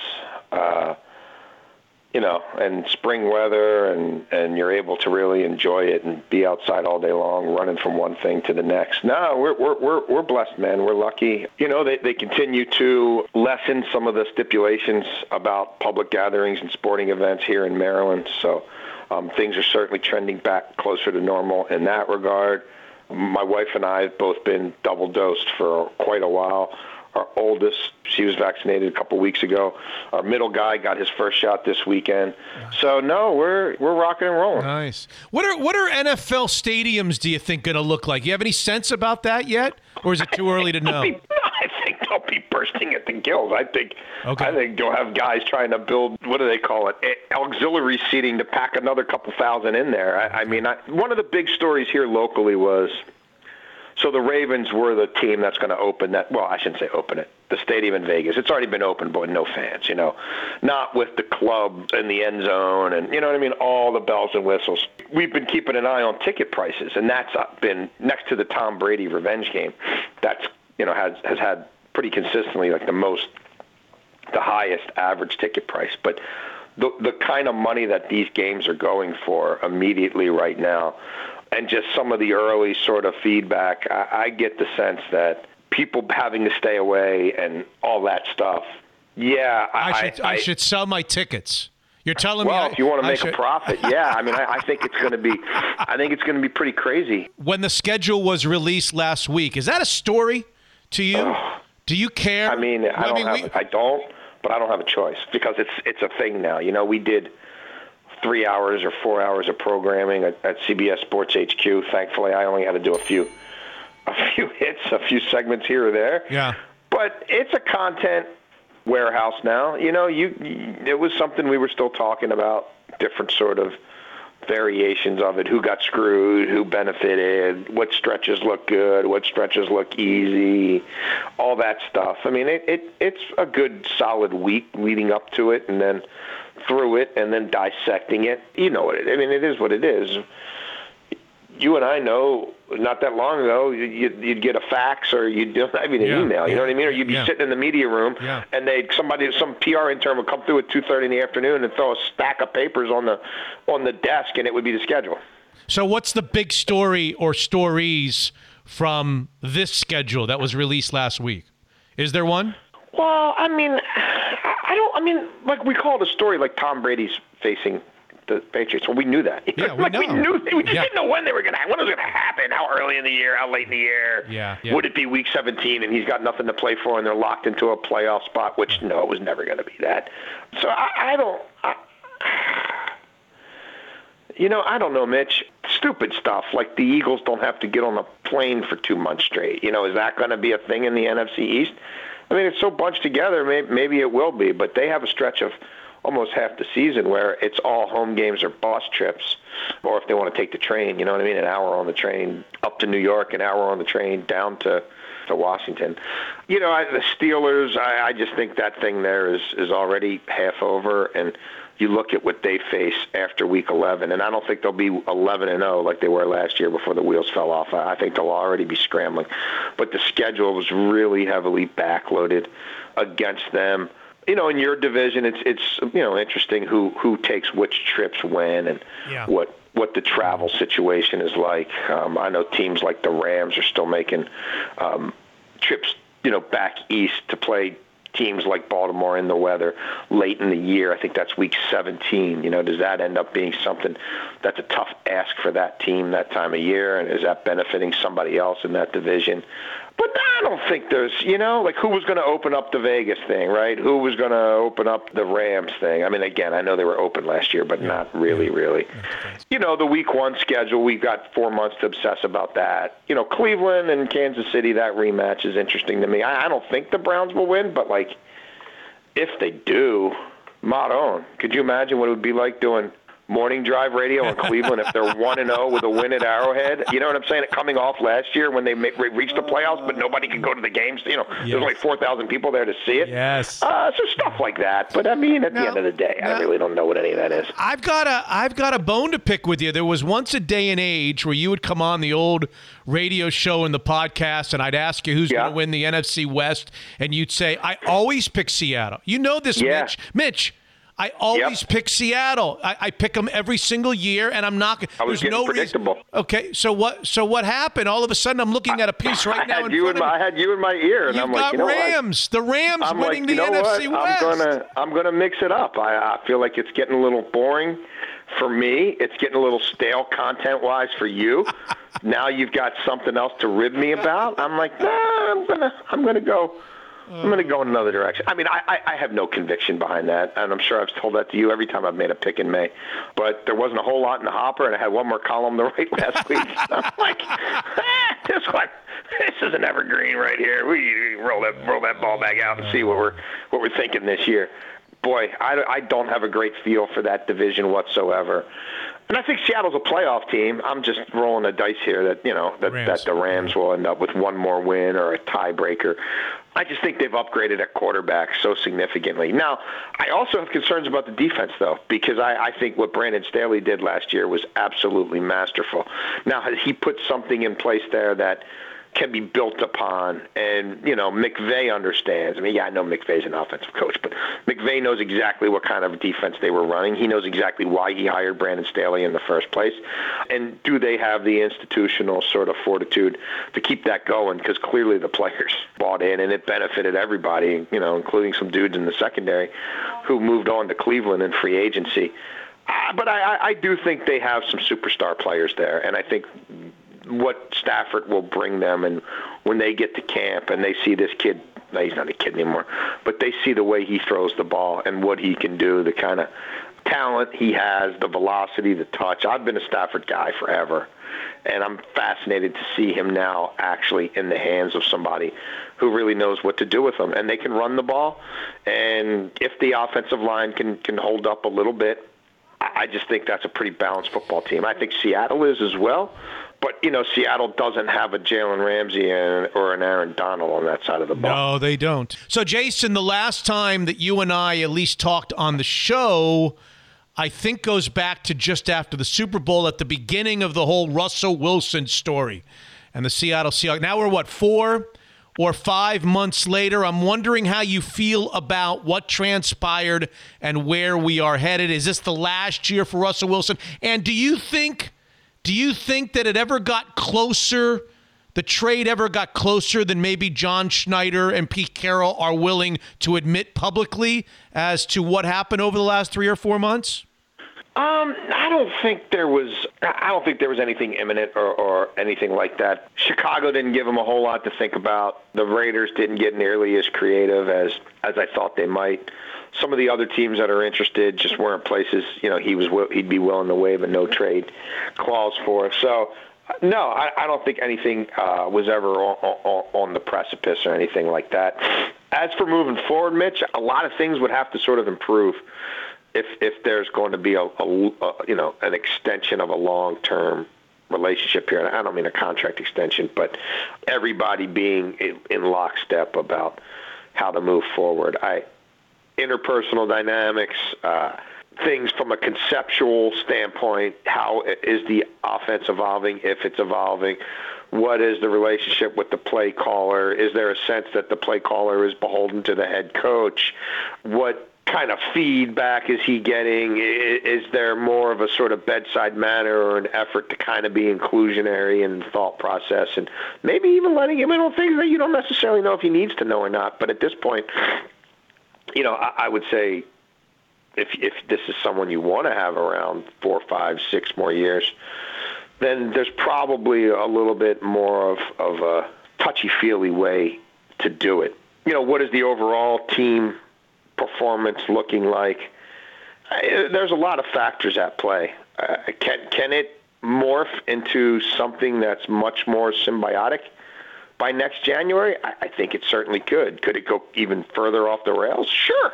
I don't know how to predict that or handicap that, but things, you know, if if it's sort of standard operating procedure there, then I think Russell Wilson's somewhere else in 2022. Tell me about Aaron Rodgers and Julio Jones before you go. What's going to happen? Well, Julio Jones is going to get traded at some point, you know, as soon as next month or certainly before the start of the season. I, I, they they need the cap space. They seem intent on moving that salary. I just will be fascinated to see if the owners okay with the kind of returns they're going to get because uh, this is not going to be a franchise altering trade. I mean, they're not going to get the kind of return, nothing close to what they gave up to move up to this to get this guy, and mm-hmm. frankly, nothing close to what we've seen far lesser players fetch in return just because of the age, because of the salary, because the team has made it so clear that he's not really in their plans. DeAndre Hopkins went for a second round pick. You know what I mean? And he's younger and better and more durable than this guy. So I, I don't know. Does Julio um, have a say? Well, he could always play the sort of I'm done card, but he also has $15 million on the line. Okay. So I I mean, look, let's be real. Like, if you're coming, if you're taking on Julio Jones' salary at this point in the in the game, at this point in his career, you're you're a contending team. You know, like you're you're not doing this for the long haul. So I, I think Seahawks? wherever he would end up would, Se- would be somewhere. Seahawks? I mean, that's it's the kind of thing that that they. I mean, it, it feels like the kind of thing they they would do. Yep. It's a lot of money. I mean, that is a lot of money. But I'd never rule them out of anything like that. They're forward thinking and progressive and willing to spend. So, sure, that could make some sense. And the Aaron Rodgers thing, I, I don't think much changes in the near term. And they come to camp, and we find out if he's willing to stay home. And if he's willing to stay home, and he forces them to go out there to training camp practices in which I suspect human beings, including the media, will be able to watch and watch closely. And the group of quarterbacks that they've assembled look like the group of quarterbacks they've assembled, then we'll see how quickly Mark Murphy and company start to sweat and start to realize that they're not going to win a game of chicken with this guy. I don't think anything happens in the sh- in the near term. Uh, he has no reason to go there for you know, OTAs or any of that stuff. And it'll get real this summer. And where his headspace is right now, based on people I've talked to who, who have been pretty right about this stuff in the past, I think he's pretty stuck in. I think he's willing to see if they'll really get down to the mud with him. And I, I just don't know what their tolerance for this will be and at what point because they do have to run a franchise because they do. Uh, look, they're they they were ready to move on from him to some degree when they made the pick. It was just a matter of when. Now he wants to force it to be on his timetable and not theirs. And you prepare for life without Aaron Rodgers by moving up to take a kid who's probably not even worthy of that selection in the first place. You may pay the piper for that sooner than, than you'd like. So, will he or won't he play for Green Bay in Week One? I don't know. I I don't know. I mean, are they capable of coming up with some sort of solution that gets him to buy in for another year or, or two? I, I mean, it's a lot of time between now and when they start playing games that count. I just don't think he wants to be there.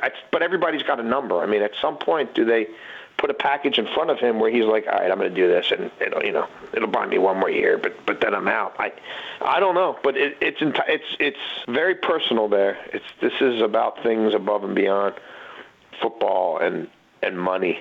But they won't trade him until they absolutely feel like you know the gun is to their head and that the cost benefit analysis of not trading him again if, if he gets to this point of not trading him, of rolling these guys out here and knowing the best player on their team isn't there and having all their warts exposed week after week after week and getting nothing in return having you know you can't even sell that the future. You can't sell oh well the three ones and the two players that we got because you don't have them I, just think at some point are they squirming enough that they're like okay we need to we need to have an auction here and then we need to move on mm. Ladies and gentlemen, Jason La Canfora. Read him on CBSSports.com. See him on CBS as the NFL approaches. We'll watch very, very closely the Aaron Rodgers thing in Green Bay. Great to visit with you again. Thanks for doing. Always Mitch, good to hear your thank, voice, brother. Thanks for being on the Zeke's Pizza Hotline again, there, Jason. It's, it's a, oh my! There's no, you know, there's no place I'd rather be. Jason La Canfora, ladies and gentlemen. Thank you, Jason. Look forward to catching up again soon, brother. Lindsey Schwartz is back with us. He's the CEO of Daniel's Broiler, of course. And I'd imagine, Lindsey, that with expanding dining room capacities, vaccines, you guys should be seeing some forward momentum these last few weeks and months at Daniel's Broiler. We are for sure. It's been a crazy year, obviously, but uh, over the past several months, every week we get a little bit busier. And uh, now that we can seat up to 50% capacity and tables of 10, we've got pretty much every available seat full every night. So you have Leschi, South Lake Union, and the Bellevue locations open.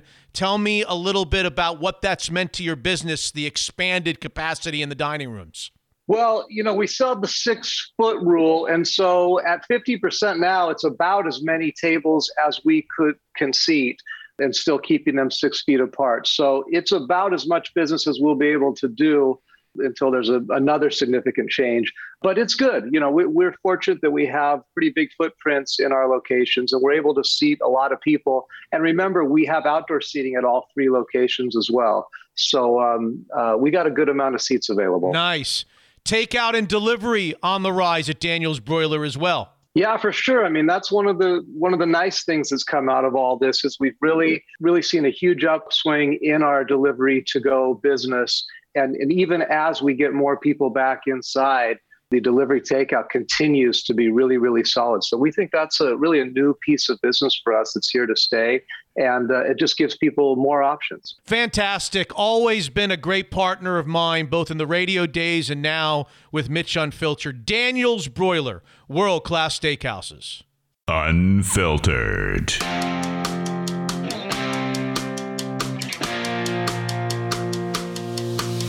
What I'm doing out here right now currently is the last 36 hours I haven't slept or I haven't eaten. I'm fasting to make a statement against the abusive practices of the country club that I worked at yesterday, Legends Golf and Country Club. How long had you been here? 14 and a half years. Episode 142, Mitch Unfiltered, and I'm violating my own ban on Florida man stories. Because here's one. Our next guest is a popular teaching golf pro who has captured headlines around the country for the way he has handled being let go after 14 years at Legends Country Club in Fort Myers, Florida. Brad Stecklein is our guest on Mitch Unfiltered. Hi, Brad. Hi there. How are you, Mitch? I'm doing okay. How are you doing? Are you feeling all right? Are you healthy? People probably don't understand why I'm asking those questions. We'll explain. How's Brad feeling? I'm doing better. Um, it's been, I think, 11 days since I was terminated. I was on a little bit of a hunger strike there for a while with 100 degree uh, heat temperatures. So lost some weight, got a little dehydrated, had a rough time for the first four or five days afterwards. Uh, kind of feeling better, but uh, been getting caught up in sleep and uh, feeling mentally and physically better every day. Okay. So the hunger hunger strike is over. Hunger strike is over. I want to stay married. But the but the protest continues. So you have to go back for our listeners. You were fired on May 3rd, I think, after 14 years, and you decided to stage a protest and a hunger strike just outside the gates of the community that housed the golf course, the golf club. People are laid off every day. People in our audience are laid off every day. So tell everybody why. Why is your situation, do you think, different? I think it's different. I planted a lot of seeds over 14 years and became very, very close to the members. Uh, The stories I could go on and on in terms of things I did above and beyond that I think earn their respect, whether it's saving a life with CPR or, you know, helping uh, older widows who can't get their Christmas decorations out of their attic, um, helping people get groceries. I really could go on and on, but I, I never did those things to want credit. But I think if you're asking the question why, I was so beloved and why I was so shocked when I got fired, that's a little insight as to why. Why do you think you got fired? I have no idea. What do you think that they would say? Uh, uh, clearly, I've read a lot of these articles, and they don't say much, but they do say when they do talk, um, nobody is fired without cause here, and for and there was reasons, and that's all we're going to say. What, what what are they talking about? Well, that's yeah, kind of a interesting way to go about it. Um, two or three days after um, I kind of headed home and started getting hydrated and and starting to feel better before I'd occasionally go back and protest. And I'm, I'm going back there again tonight at five o'clock. My boss pulled me into his office and said, and by the way, he's he's been there about seven months. I've been there 14.3 years. But he just called me in and said, uh, "Hey, love having you. Think it's uh, been great working with you, but the club has decided to part ways." It was it was put in a very condescending, very uh, cruel way, to be honest.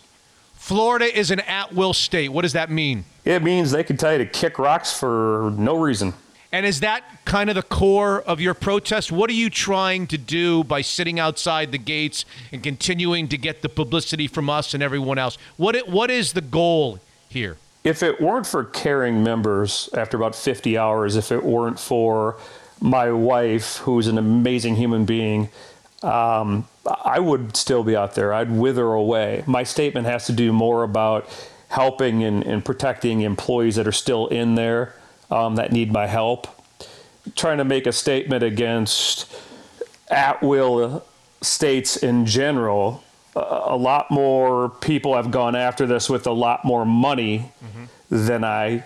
I know it wouldn't gain a lot of traction, but um, a lot of it was just about supporting current employees and maybe making a little statement to the press that uh, mm, perhaps Governor DeSantis should look at uh, that law with the legislature and consider if it really is humane just to fire somebody without giving any cause or any reason.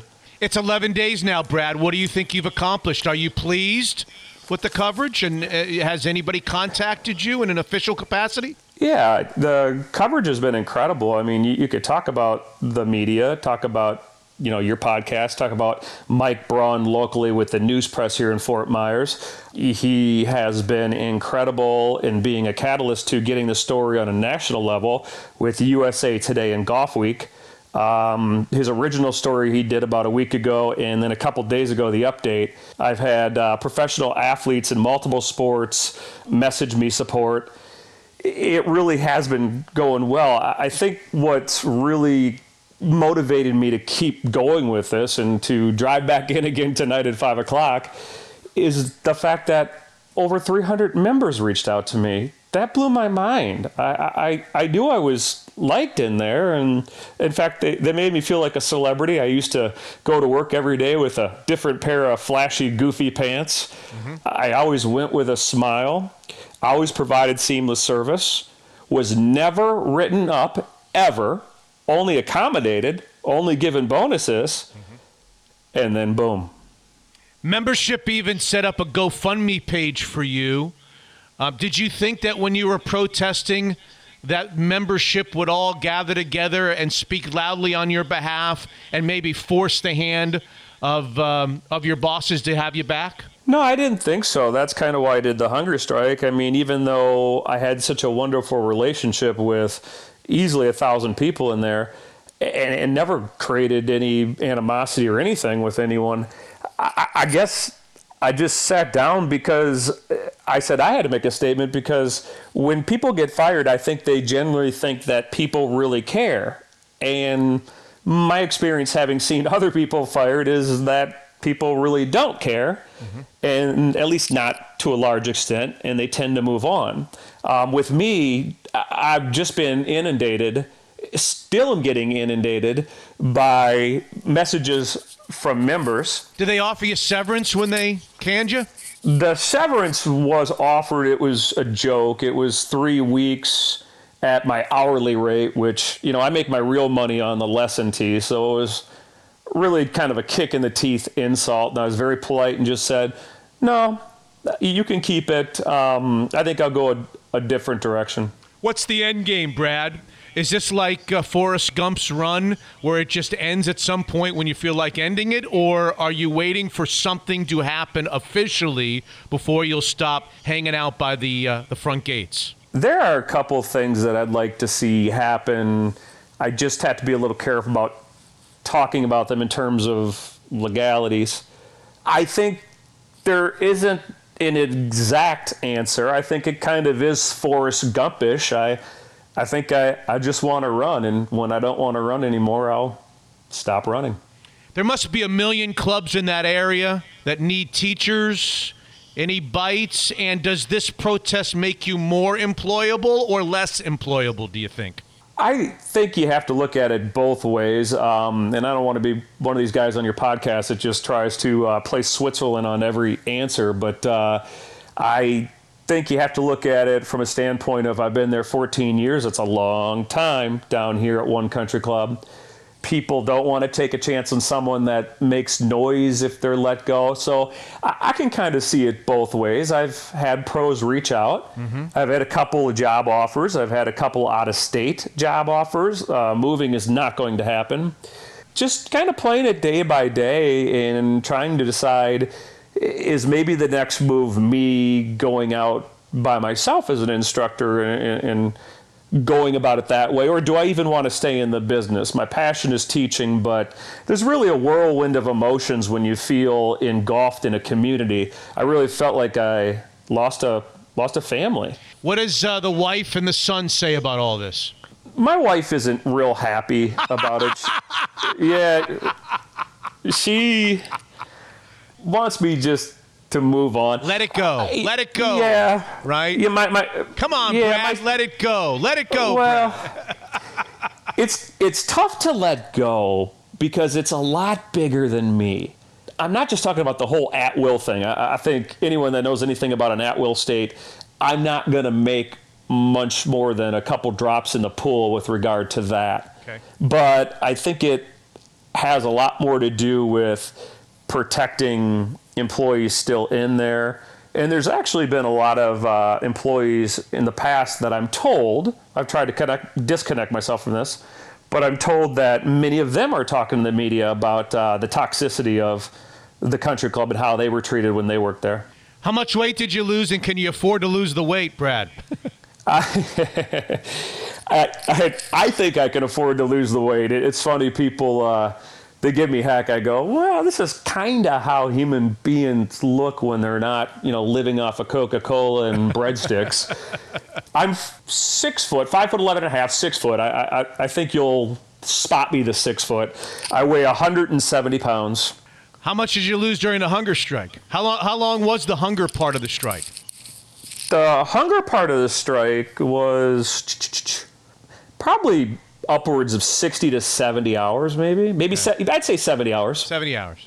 And Yeah, you, probably, which- you probably lost a little weight during those 70 hours. Sure. Yeah, I lost about um, nine pounds, but really much of that was just water weight that I, I I got back. You have to understand the feels like temperature, and that's the only thing we care about in Florida. What it feels like, right? The feels like is uh, different in January than it is in May, and it's different in May than it is in the dead of September. Uh, but it was 100 degrees those couple days I was out there, and yeah, I lost um, I lost a pretty good chunk of weight, but we're putting it back on.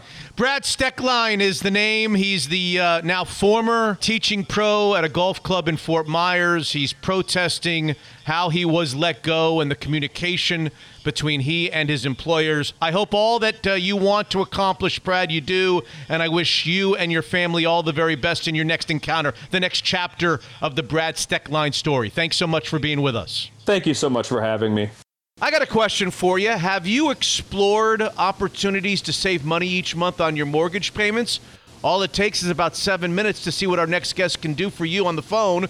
Jordan Flowers at the Kirkland office at Guild Mortgage is on the horn with us. How are you, Jordan? I'm doing well, Mitch. Thank you. I missed you. It's good to be back. Great to have you back. What's the latest in the Northwest market these days, buyers and sellers and homes? Yeah, everybody's seeing their homes in their neighborhood selling for way over list. It's an incredibly hot market for sellers, um, and we're working with a lot of buyers, helping them get into homes right now. But great time with low interest rates. I'm not sure that I've ever asked you this question. What happens if I find a home that I really, really like and I want to act upon, but I haven't sold my home?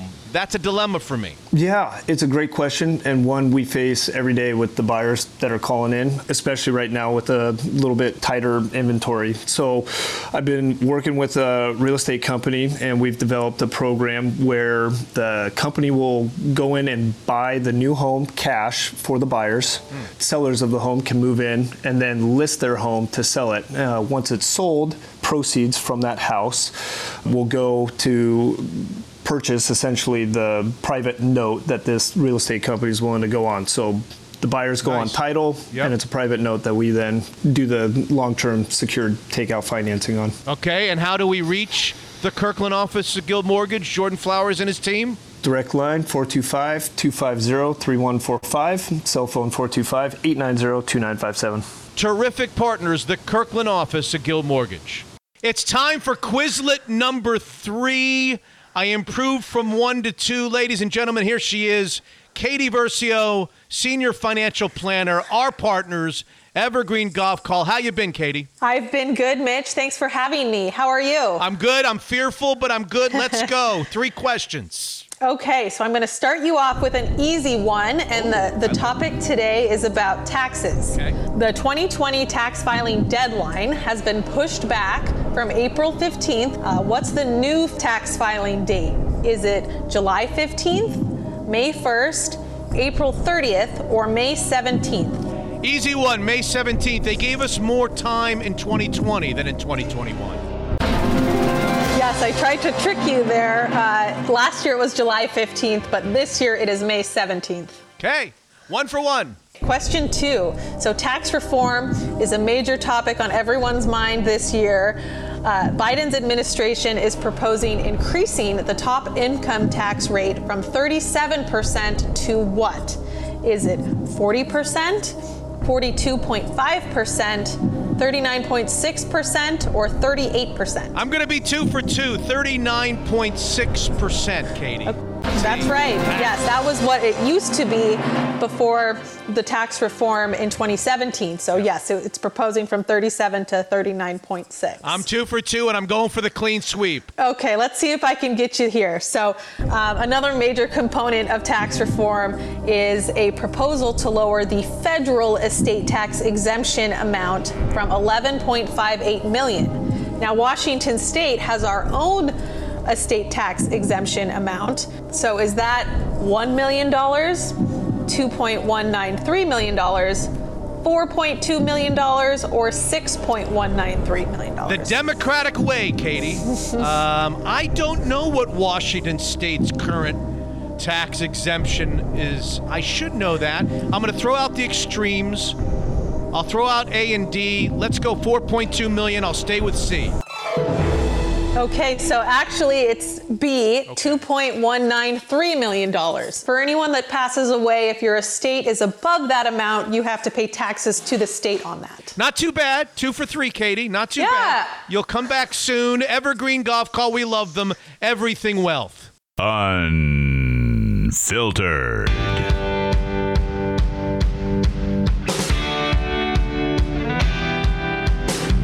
Stuff segment, Hot Shot Scott, episode 142. I sent a pretty embarrassing text to a guy uh, who works at the University of Washington, Jeff Bechtold. You may know the name. I know the name very well. So I I read that it's the NCAA selection show as we record for the softball World Series, the college softball World Series. They take 64 teams and they you know have regionals and super regional. Yep. And I was sort of fall. I knew UW was pretty good, so I, I sent a text. I think is UW going to be in the tournament? Do you know Jeff? I know him well enough, like Okay. where we like yes. We don't, like he doesn't come over and have dinner, but Okay. you know I, Yeah. he's always been nice to me, and we sort of keep in touch. And Yeah. and um, but he, he said yes, they will be in the tournament. And so then I, I happened to look up, and Washington's ranked fifth in the country right now. And I was like, what? Couldn't you have looked that up before engaging Oh, Jeff shit. Bechtold? Well, I saw something that had the top four Mitch teams. Unfiltered has a shaky enough reputation before this. I apologize to him for studying that How about text. apologizing to me? That's true. I should. But as we That's it. record, we'll see Yeah. where, where your Huskies land. You know, on episode 141P Hotshot, we talked about the un- the unfortunate passing of young Colt Brennan. Yes. Colt Brennan was the Hawaii record-setting quarterback. He was only 35, had a real struggle with drugs and died of an overdose Yep. or fentanyl. What did we discuss? I think it was fentanyl, yeah. Fentanyl. He died uh, in the last week. Well, I don't know. I, I the Atlanta Journal-Constitution is one of the upstanding newspapers, really heritage-wise, one of the upstanding newspaper publications in the world. Okay. The Atlanta. Jour- Here was the headline. Ugh. Quarterback Georgia defeated in 2008 Sugar Bowl has died. What? Quarterback that Georgia defeated in 2008 Sugar Bowl has died. That was the headline. Hawaii, Colt Brennan, 2007, did the unheard of, which is take Hawaii to an undefeated season. They played in the Sugar Bowl against Georgia, and Georgia Yeah. beat them. And that's the headline for Colt Brennan died. Quarterback that Georgia defeated in 2008 Sugar Bowl. I mean, is that, do we a- uh, do you have to throw that at the at the top of the list? I mean, really? It's a stirring tribute to him. How about former Hawaii Yeah. All-American quarterback passes at 37? Been noted in the story. You might remember him from 2008 Yeah, it or doesn't have something. to- the headline have to be the quarterback that Georgia kicked their ass. Right. Yeah. Yeah. Come on. On his way out. I mean, that that's what he gets. There you go. But you know, we are in just the, the click game, the clickbait game. You, you know, you got to have something in there to make I people guess. click. That's I guess. All right, the stories are starting. I think they can do better than that. They can. The stories are starting to come out.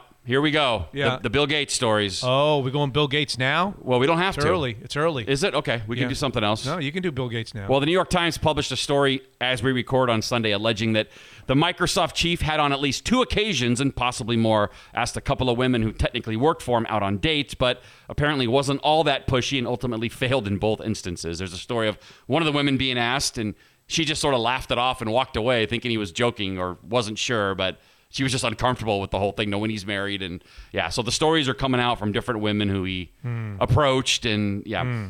so I'm sure there will be more. A, spokes, a spokeswoman for Bill downplayed the Times report, of course, but didn't appear to outright deny the advances. She did, however, cop to Bill having an affair 20 years ago, which she says ended amicably and played no role in his decision to step down from Microsoft's board. But we can look forward to more of these coming out, I'm sure. Did you hear about the Target announcement? Yes. I sure did. I'm a Target Red Card member, so I follow all of Target news. You do? No, I don't know. I just Do you go to Target? I love Target. Yes. Yeah, I do too. We call it Target. Yes. Anyway, uh, Target uh, is suspending card sales. There was a brawl apparently in a parking lot of a Target over a Pokemon card. Is that right? Or a, a baseball? You know, you go to the front of Target. I can tell you, I can attest to this. You go to the front of the Target. That's where they are. yeah, right Yeah, there. yeah, There's yeah. like that, that little oh Any yeah. card you can want Sure, is there. The little nice football, card, guys. sure. All of it, yeah. Not not lo- no longer. They're suspending the sale of sports memorabilia cards and Pokemon cards because of an apparent brawl Yeah. in a Target, a Target parking lot. I think people were buying whole boxes. For some reason, these collectibles have just gone through the roof lately. Maybe Yeah, during the pandemic. I mean, yeah, we've talked a lot yeah, about yeah, Tom Brady card and all on- yeah. So people were buying like greedily buying whole, you know, you can open a box and there's what 40 packets or something, but they were trying to buy and then they actually had a limit on how many boxes you could buy and that didn't work and yeah, people are Why should there be a limit on how many? Bo- why can't I go in and buy all the bo- boxes I want? they're trying to spread it to other people so you don't hoard them all and then make a profit, but I don't know if you saw the Uh. statement Walmart actually released a statement saying, "Feel free to continue to kick each other's asses in our stores if you'd like." I didn't know if you saw that or not. I wanted to add that. Feel free to have a beat down in an aisle of our store. We're cool with it. No, it's a joke. We love Walmart. I guess. I don't know. All right, my turn. Yeah. Uh, I told you that during the 2003 California gubernatorial recall election that the list of candidates was insane. Remember we talked about Caitlyn Jenner throwing her name into the Yeah. the new. I told you because I, remember this vividly in 2003. It got pretty crazy. So I, I went and looked back. Arianna Huffington, Peter Ueberroth was on the ballot. sure. Larry Flynt, I'd be a great governor. Gary Coleman was on it. An adult film actress, Mary Gary Coleman? Yeah, he was on it. Do you know how many people were on that cockamamie ballot that Schwarzenegger ended up winning? No. 154 candidates were on the ballot, and Schwarzenegger beat them all. Jesus. But anyway, Mary Carey, the adult film star, was on the ballot in 2003. Never heard of her. And she, she's back again. Really? She's running again. She made it clear that um, she'll be getting voter signatures for what she's dubbed her MILF campaign. Now, MILF is short for Moderates and Independents for Liberation and Can- Freedom. Yeah, that's what MILF is. Yeah, and she's calling it a grassroots movement to stop what she sees on- as an oppressive California government. So there you go. It, it- there's going to be more of these, I promise you. No one likes to take shots, hot shot Scott, more than me at, at Tim Tebow. In fact, I've said over and over again on these podcasts that it bothers me that he's such a nice fella. Yeah. Because it makes it hard to dislike him. Yes. I don't know that I ever disliked him because of his his um, religious beliefs. He's very outwardly religious, Yeah. right? Well, somebody has come to his defense because apparently somebody in the entertainment world is fit to be tied that Tim Tebow When was the last time anyone was fit to be tied? but go ahead. fit to be tied that Tim Tebow gets gets um, criticized over his Christian beliefs. Okay. Just exactly who you would think would rally to Tim Tebow's defense. Kiss frontman Gene Simmons. yes, that makes perfect sense. he went out on a, uh, a crusade on Twitter. He's sick and tired of it.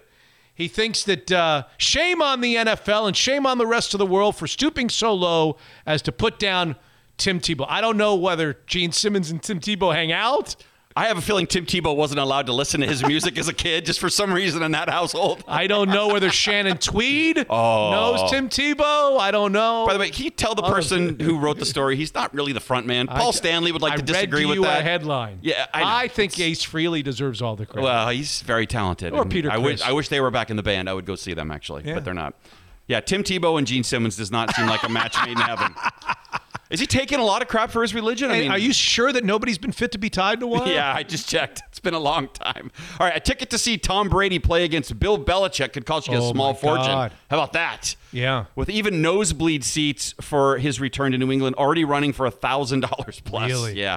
Um, it could. Yeah, They say it could he's going to break the record too on that in that game. They- Yeah, they think it could be a record for an NFL game that's not a Super Bowl. No, no, no. I'm saying, I think that Tom Brady can break one of the passing records. Oh, I I think they figured it out and they put it conven- They conveniently located the Tom Brady to New England game in a week where he could break the all-time Oh. passing some out- either touchdowns or yards or one of the passing records. I was talking price of tickets. I know you were. Yeah, yeah, yeah. They're saying this. It's I according to go. experts. I'm not going. Yeah, I'm gonna. It's actually Sunday Night Football, isn't it? I'm not going. I'm sure it's Yeah. Sunday night or Monday night. Yeah, yeah, but yeah. I'm not going. No, no, I'm out.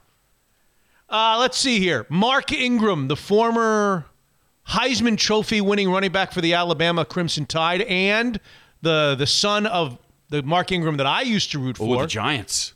Well, he used to play for the Dolphins too. In fact, he's the answer to the trivia question, Oh. not just a trivia question. Okay. Remember when Marino faked the spike to stop the clock Yep. against the Jets, and he faked everybody out of their jock, and then he threw the touchdown pass to Mark Ingram. He was kind of done by then, Mark Ingram, though, when you guys had him. I remember him at the. He was winning Super Bowls with the Giants. Anyway, his son is in the news. Okay. His son apparently became another one of those celebrities. I think I've done it. I'm not a celebrity, but I think I've done it.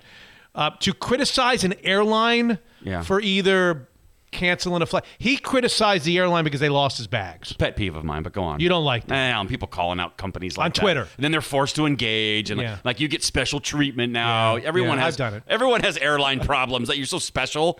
Well, he he um, He tagged United Airlines. He was pissed. What am I supposed to wear? You lost my bag. Yada yada What yada. supposed to wear? But here's the best part of the story. Uh, so Mark, we just went through how Mark Ingram is Mark Ingram's son. How about Chris Long? Do you remember Chris Long? Yeah. He would be. He would be Howie Long's. Oh, it is Howie Long's kid. I think it's Howie Long's Oh, son. okay, I didn't know that. So Mark Ingram's son complains about the uh, United Airlines. Howie Long's son Chris decides he's he's in your camp. He's annoyed with quasi celebrities calling out Yeah. United Airlines. So he changes his Twitter. Chris Long does. Okay. And instead of it saying Chris Long, he changes his username to United Airlines. and he writes back to to Mark Ingram, "You're rich, buy clothes." I love that.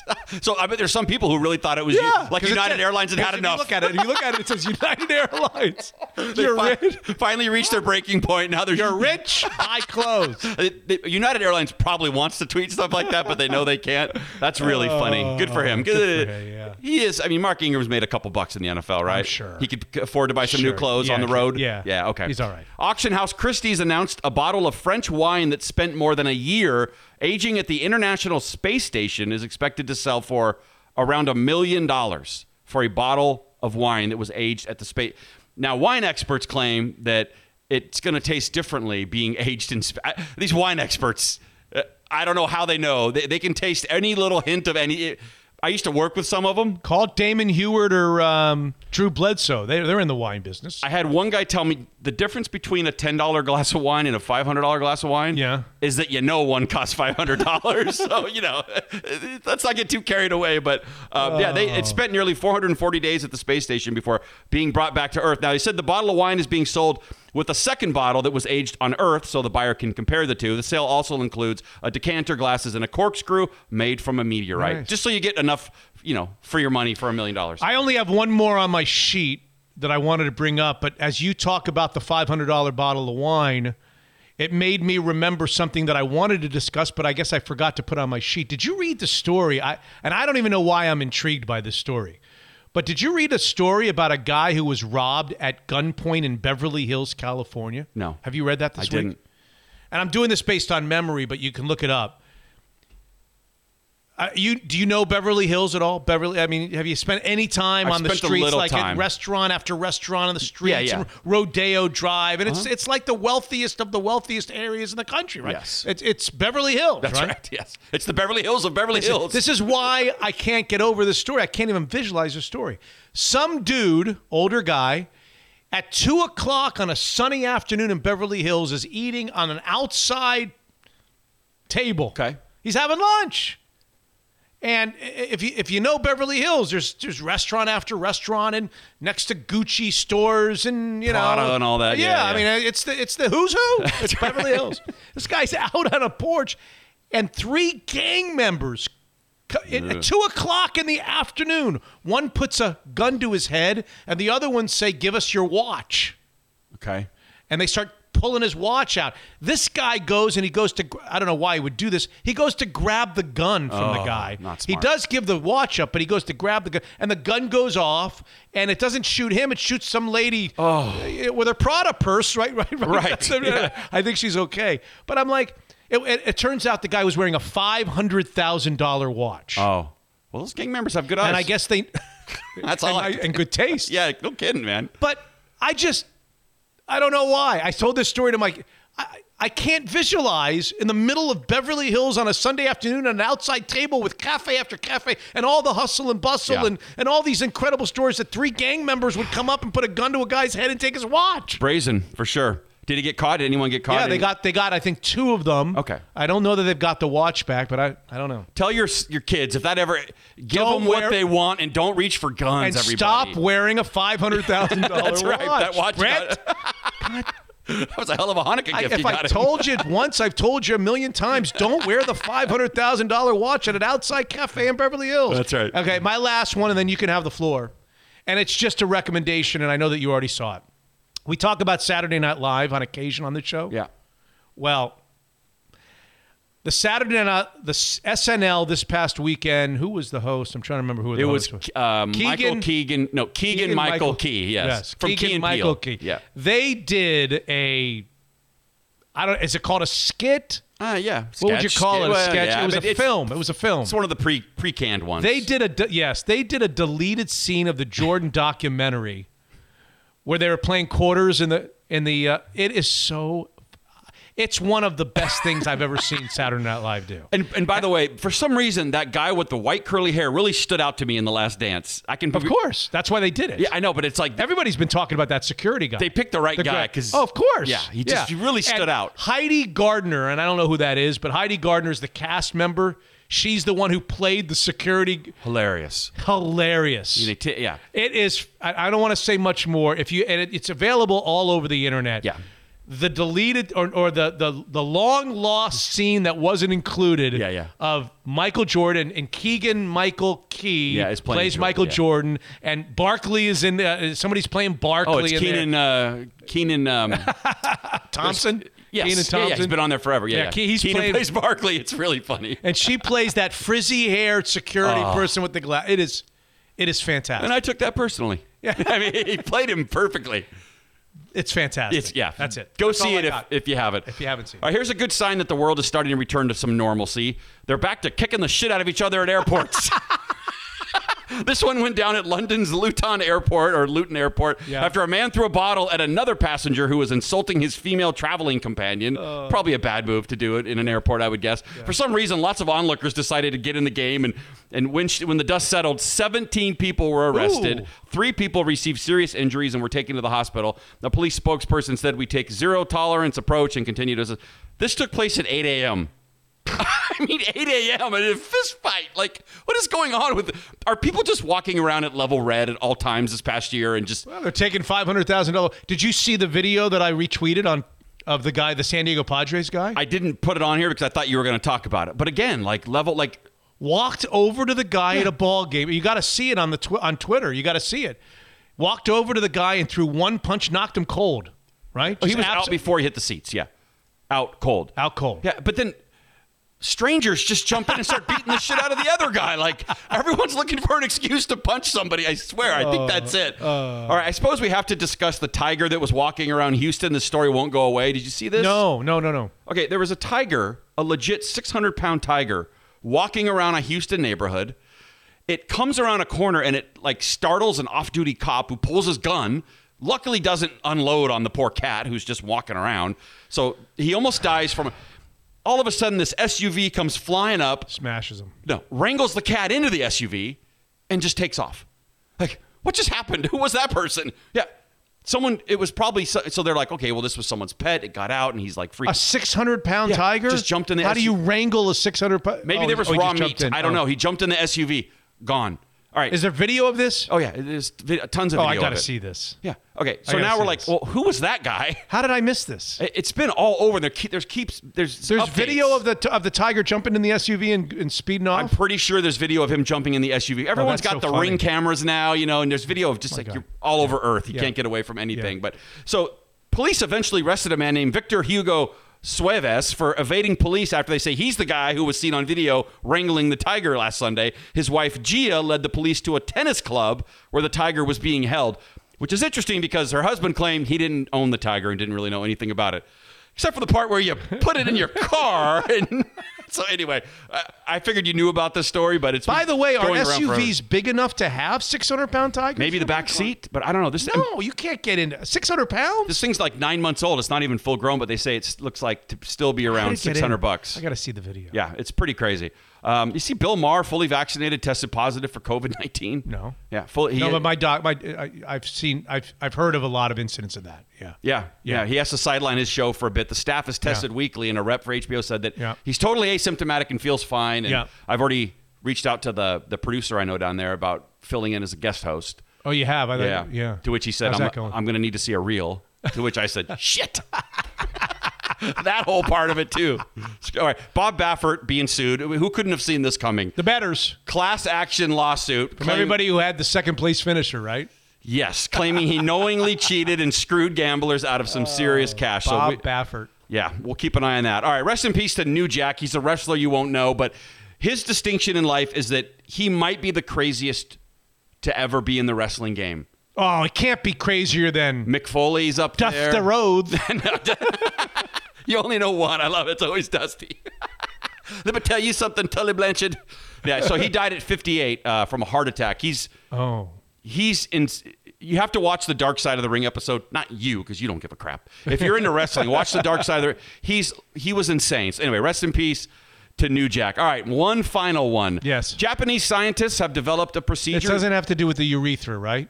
Uh, no. Okay. No, good. no, no. Good. This is science. No right? urethra. This is science. So is the urethra. That's science too.